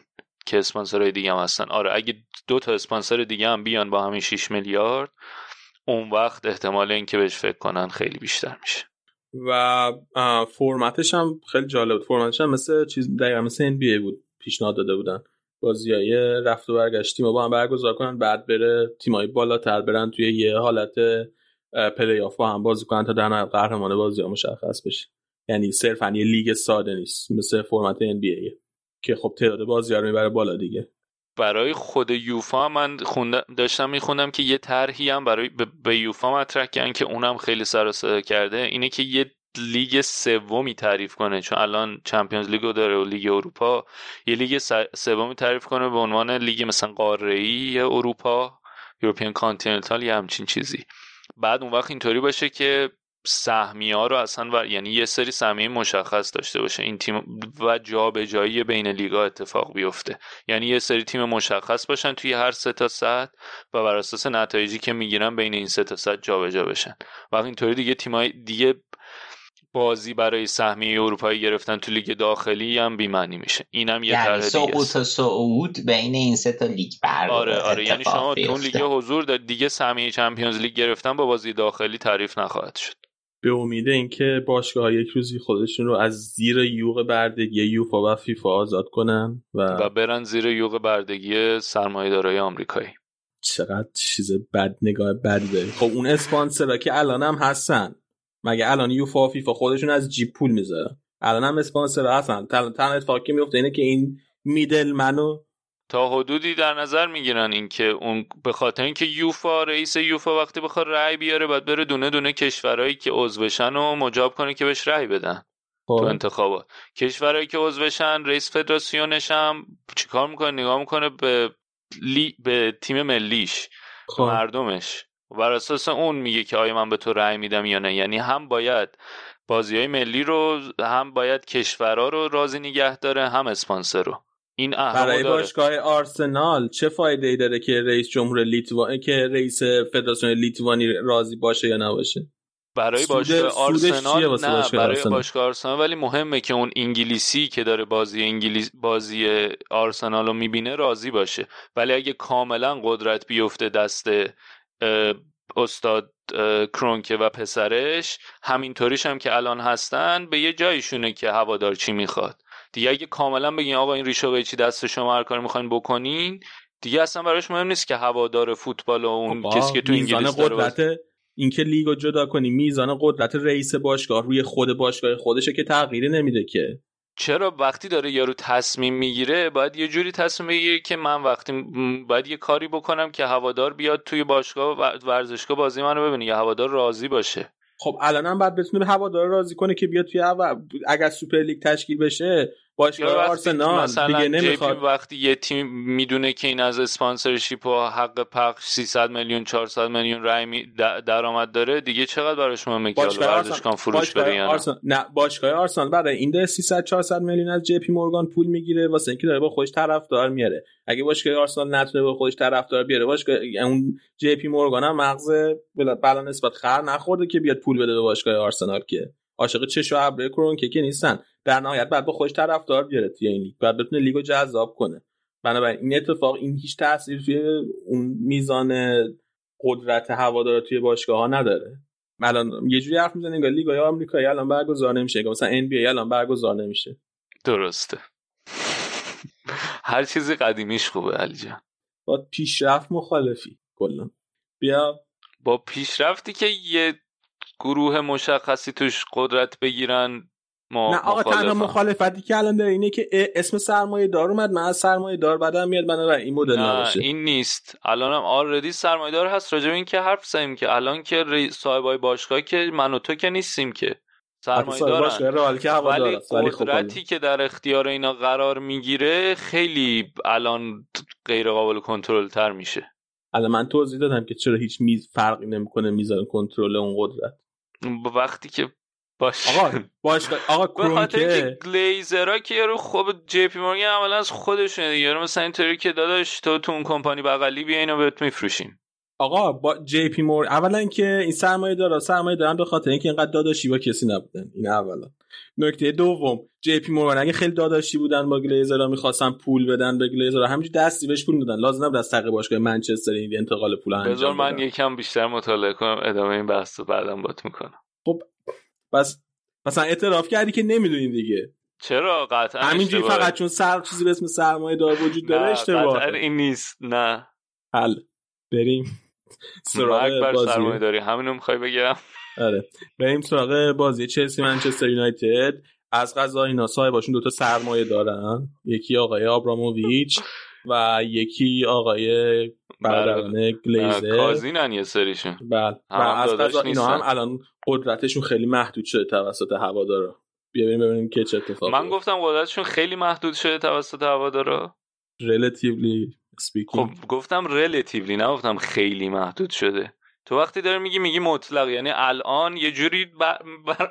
مطرح می‌کنی که یعنی انگار من گفتم که الان این خیلی محدود شده. پس یعنی مطلق ها؟ نه تو ولی وقتی آقا الان این بحث رو دیگه تموم کنیم. من نه بخاطر اینکه الان جوری مطرح می‌کنی که انگار من گفتم که اینا خ... الان چون این سیستمی که هست اینا هیچ قدرتی ندارن. بریم سراغ بازی. من گفتم یک ذره می‌تونه فرق کنه ولی همون یک ذره خیلی می‌تونه تاثیر داشته باشه. این حرفا رو همه رو توی ادیت هست می‌کنم شما به عنوان یک نفری که اینجا بیطرف نشستی خب ایشون وقتی میاد میگه که قدرتشون به حالت مسخرگی میگه و اینا قدرتشون خیلی محدود شده چی رو می‌خواد برسونه؟ می‌خواد بگه که من داشتم می‌گفتم که الان تحت این شرایط اینایی که سرمایه دارن و رئیس صاحب این باشگاه قدرتشون هوادارا محدود می‌کنن خیلی زیاد. به نظر من هر دوی شما عزیزان درست میگی.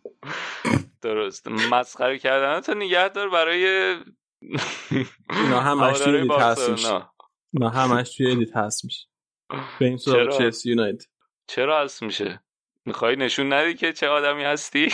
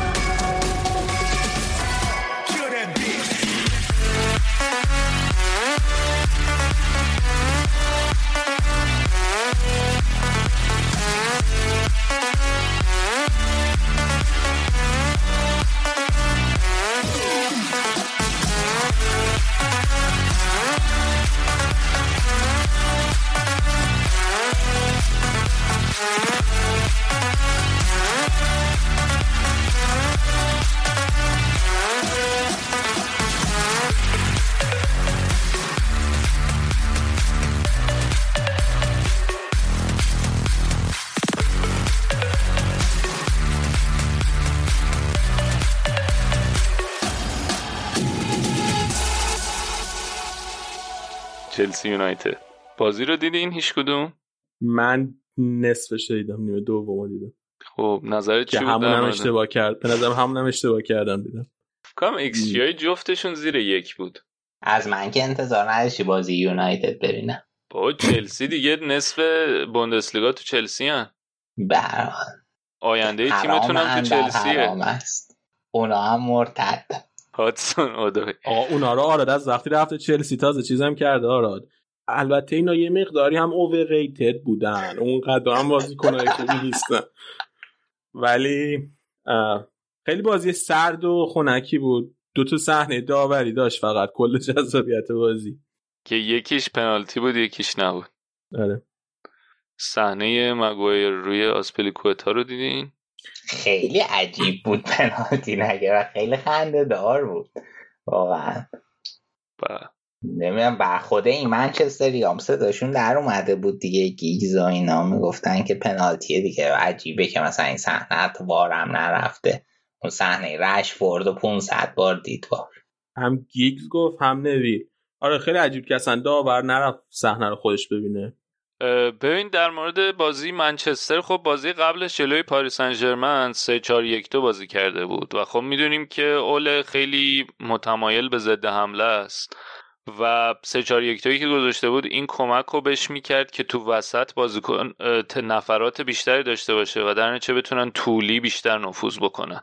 یعنی این اتفاق میافتاد که مثلا لوکشا توی سه تا دفاع وسط قرار گرفته بود توپ میومد دستش بعد الکس تلس به کناره که می‌رفت یه بازیکن رو می‌کشید به کنار یه فضایی توی وسط برقرار می‌شد به وجود میومد و حالا با تعداد نفرات بالا می‌تونستن در طول حرکت کنن و نفوذ کنن و کاری که کرده بود این بود که مارسیال و رشفورد رو کنار هم گذاشته بود و خب رشفورد می‌دونیم که بازیکنی که خیلی سرعتی هم حرفی که راجع به فاتی زدی در مورد رشفورد هم صدق می‌کنه. اصلا اون موقعی داشتی راجع به فاتی حرف می‌زنی من یاد رشفورد افتاده بودم. بعد حالا البته یه نکته ای که داره استفاده از این سرعت رشفورد خیلی کمتر اتفاق افتاده این فصل توی یونایتد و نکته ای که اصلا که اون بازیکن خط میانیش که قراره بازی سازی کنن برای رشفورد خیلی مکث می‌کنن و اضافه کاریشون زیاد شده بازیکن خط میانی. و حالا یه آماری که میخوندم رشفورد تو سی و یه بازی که فصل پیش کرده کلا 13 تا بازی تو لیگ 13 تا آفساید داده. این فصل تا قبل از بازی با چلسی 4 تا بازی کرده بود 5 تا آفساید. که نشون میده که اون بنده خدا استارتو می‌زنه ولی اونا به سرعت پاسو نمیندازن. timing پاسی که براش میندازن اون تاخیر رو داره. که حالا به نظر می‌رسه که اوله سعی کرده بود که توی بازی با پاریس سن وسط هفته روی این تمرکز کنه و مثلا استفاده از اینکه شروع کرده ترجیح دادن مکتامینی به ماتیچ توی اون دابل پیوتش یا حالا تو خط میانه اگر که دابل پیوت باشه. به خاطر اینکه دوباره مکتامینی این پاسای رو به جلوش بیشتر اتفاق میفته حالا درسته که ماتیچ خیلی تجربه داره و شاید بهتر بتونه فضا رو بشناسه ولی تمایل میل مکتامینی برای پاسای رو به جلو انداختن بیشتر از ماتیچه. ولی این بازی این ریسک رو نکرده بود که اون برتری نفری رو توی وسط زمین رو بتونه حال وسط زمین برتری نفری توی کانال های طولی رو بخواد ازش استفاده کنه. 4 2 3 1 گذاشته بود اوله البته 4 2 3 1 که یکی از اون ستاش ماتیچ بود سمت راست که میومد متمایل بود به وسط. وینگ چپ دنیل جیمز بود پشت مهاجم فرناندز و double pivot ش هم مکتامینی بود و فرد. و خب مگوایر هم برگشته بود زوج مگوایر رو لیندلوف گذاشته بود توی خط دفاع. و اون ریسکو نکرده بود دیگه به خاطر اینکه وقتی اون ریسکو که بکنی اتفاق که میفته اینه که تو عرض ممکنه یکم آسیب پذیرتر بشی برای اینکه اون وینگ بک ها خیلی بر رو به جلوتر کار بکنن. حالا تو سمت مقابل کاری که لمپارد کرده بود. لمپارد این فصل از اول فصل یه تغییر داره تو ترکیبش و به جای 4 3 3 که فصل پیش غالبا بازی می‌کرد 4 2 3 1 بازی می‌کرد. و اونم برای اینه که بتونه این خریدای تهاجمی جدیدی که اضافه شدن به تیم بتونن جا بیفتن. حالا توی اون 4 2 3 1 توی اون سه تا هی جابجایی اتفاق میفته ورنر می‌رفت کناره ها یا خیلی وقتا اواخر دیگه هاورتس به عنوان ده جا افتاده بود ولی هاورتس هم به کناره ها می برد. ولی خب به نظر می‌رسید بر اساس بازی که جلوی سویا کردن 4 2 3 که هاورتس ده باشه ورنر نوک کمک می‌کنه به تیم و حالا ورنر یک کم هم تمایل به چپ داره. ولی این بازی این کارو نکرده بود و برای اینکه بتونه جلوی این برتری توی کانال طولی یونایتد یا استفاده از کانال طولی یونایتد رو بگیره سه چار سه چیده بود یا سه چار دو یک سه تا دفاع گذاشته بود که این سه تا بتونن حالا اگه یک هم عرض دادن یونایتدیا به بازی با full back اشون اینا کماکان باشن و passing lane اصلا اون فضای پاس دادن رو بتونن ببندن با تعداد نفرات زیاد توی دفاع.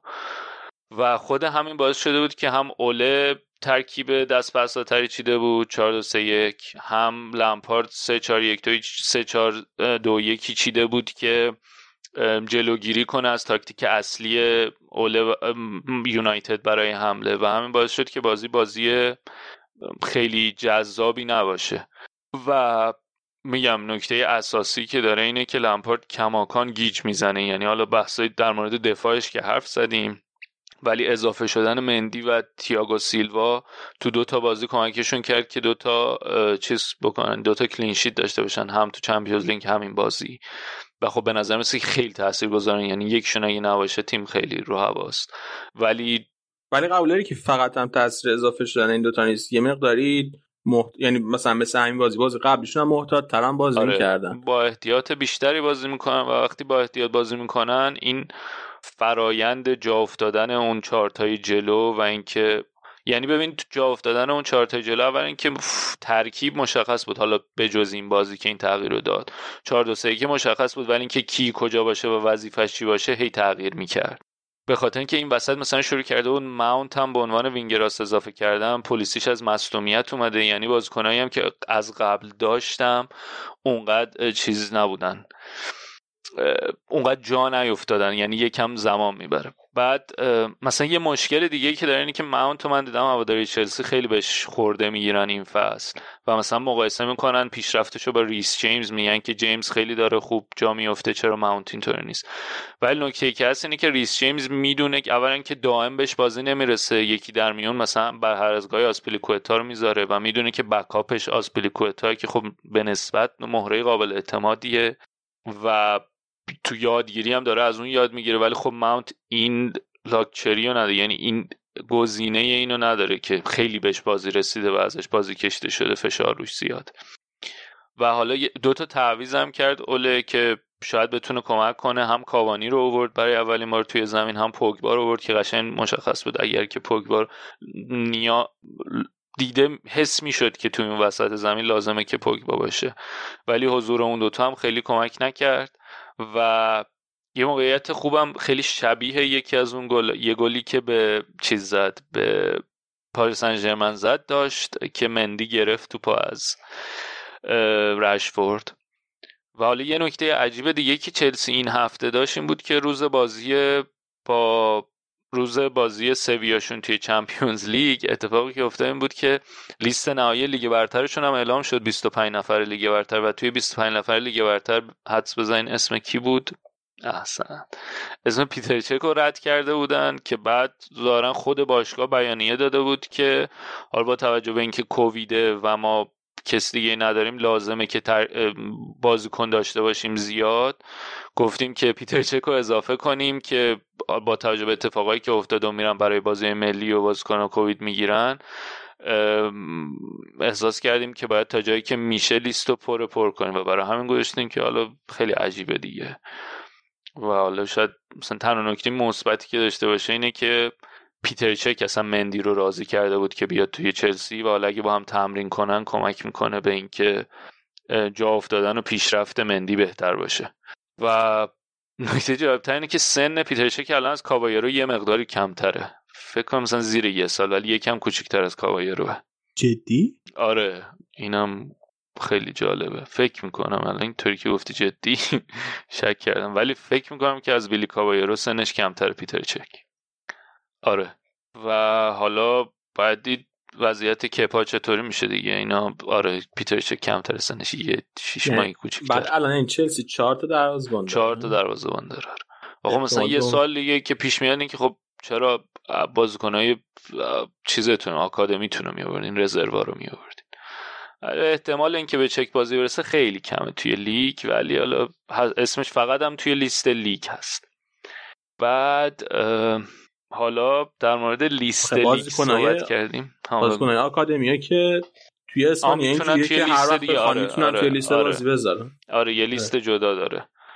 ولی خب حالا چه می‌دونم یه گلر آکادمیشون رو می‌تونستن تو اون لیست بزنی. برای اون که این اگه مثلا یه بازیکن جوونی اسمش بیاد تو لیست بزرگ سالا خیلی چیز می‌کنه دیگه. قوانین دقیقش رو نمی‌دونم ولی خیلی می‌تونه یا اصلا لیست رو کامل نمی‌دادن از رزرو استفاده می‌کردن بعدا دیگه. یا از آکادمی استفاده می‌کردن بعد.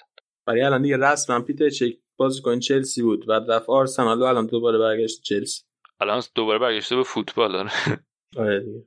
بعد از اون بازی درخشانی که تو فینال لیگ اروپا انجام داد جلوی همین چلسی دوباره برگشت. بعد تا بحث لیست هست یه لیست دیگه که خیلی سر و صدا کردیم. هفته لیست آرسنال بود. آرسنال لیست لیگ اروپا شو که داد بیرون یعنی ثبت کرد مسعود اوزیل نبود توی اون لیست. همه هی می‌گفتن که احتمالا تو لیست لیگ برتر هم نیست و لیست لیگ برتر هم که این هفته اومد مسعود اوزیل و سوکراتیس هر دو نبودن توی اون لیست. اوزیل واکنش نشون داد یه پست گذاشت توی شبکه اجتماعیش. این مضمون که من به این باشگاه علاقه مندم و اینا و خط آخرش ولی این بود که و مثلا من تا الان سکوت کردم و متاسفم اتفاق افتاده و من تمرین می‌کنم و آمادم و اینا. خط آخرش با این جمله تمام شد که ولی من کماکان ادامه میدم به حمایت از حقوق زعفا و اینا.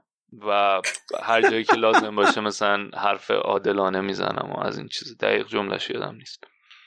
که خب این خیلی تقویت کرد اون شایعی که می‌گفتن که اوزیل یه پستی کرد توی صفحات مجازیش در حمایت از اویغورهای چین که داره نسل کشی اتفاق میفته ولی این باشگاه خیلی به مذاقش خوش نیامد به خاطر اینکه رابطه مالی دارن با چین و بعدا هم یه بیانیه دادن که مثلا این حرفی که بازیکن زده چیز ما نیست.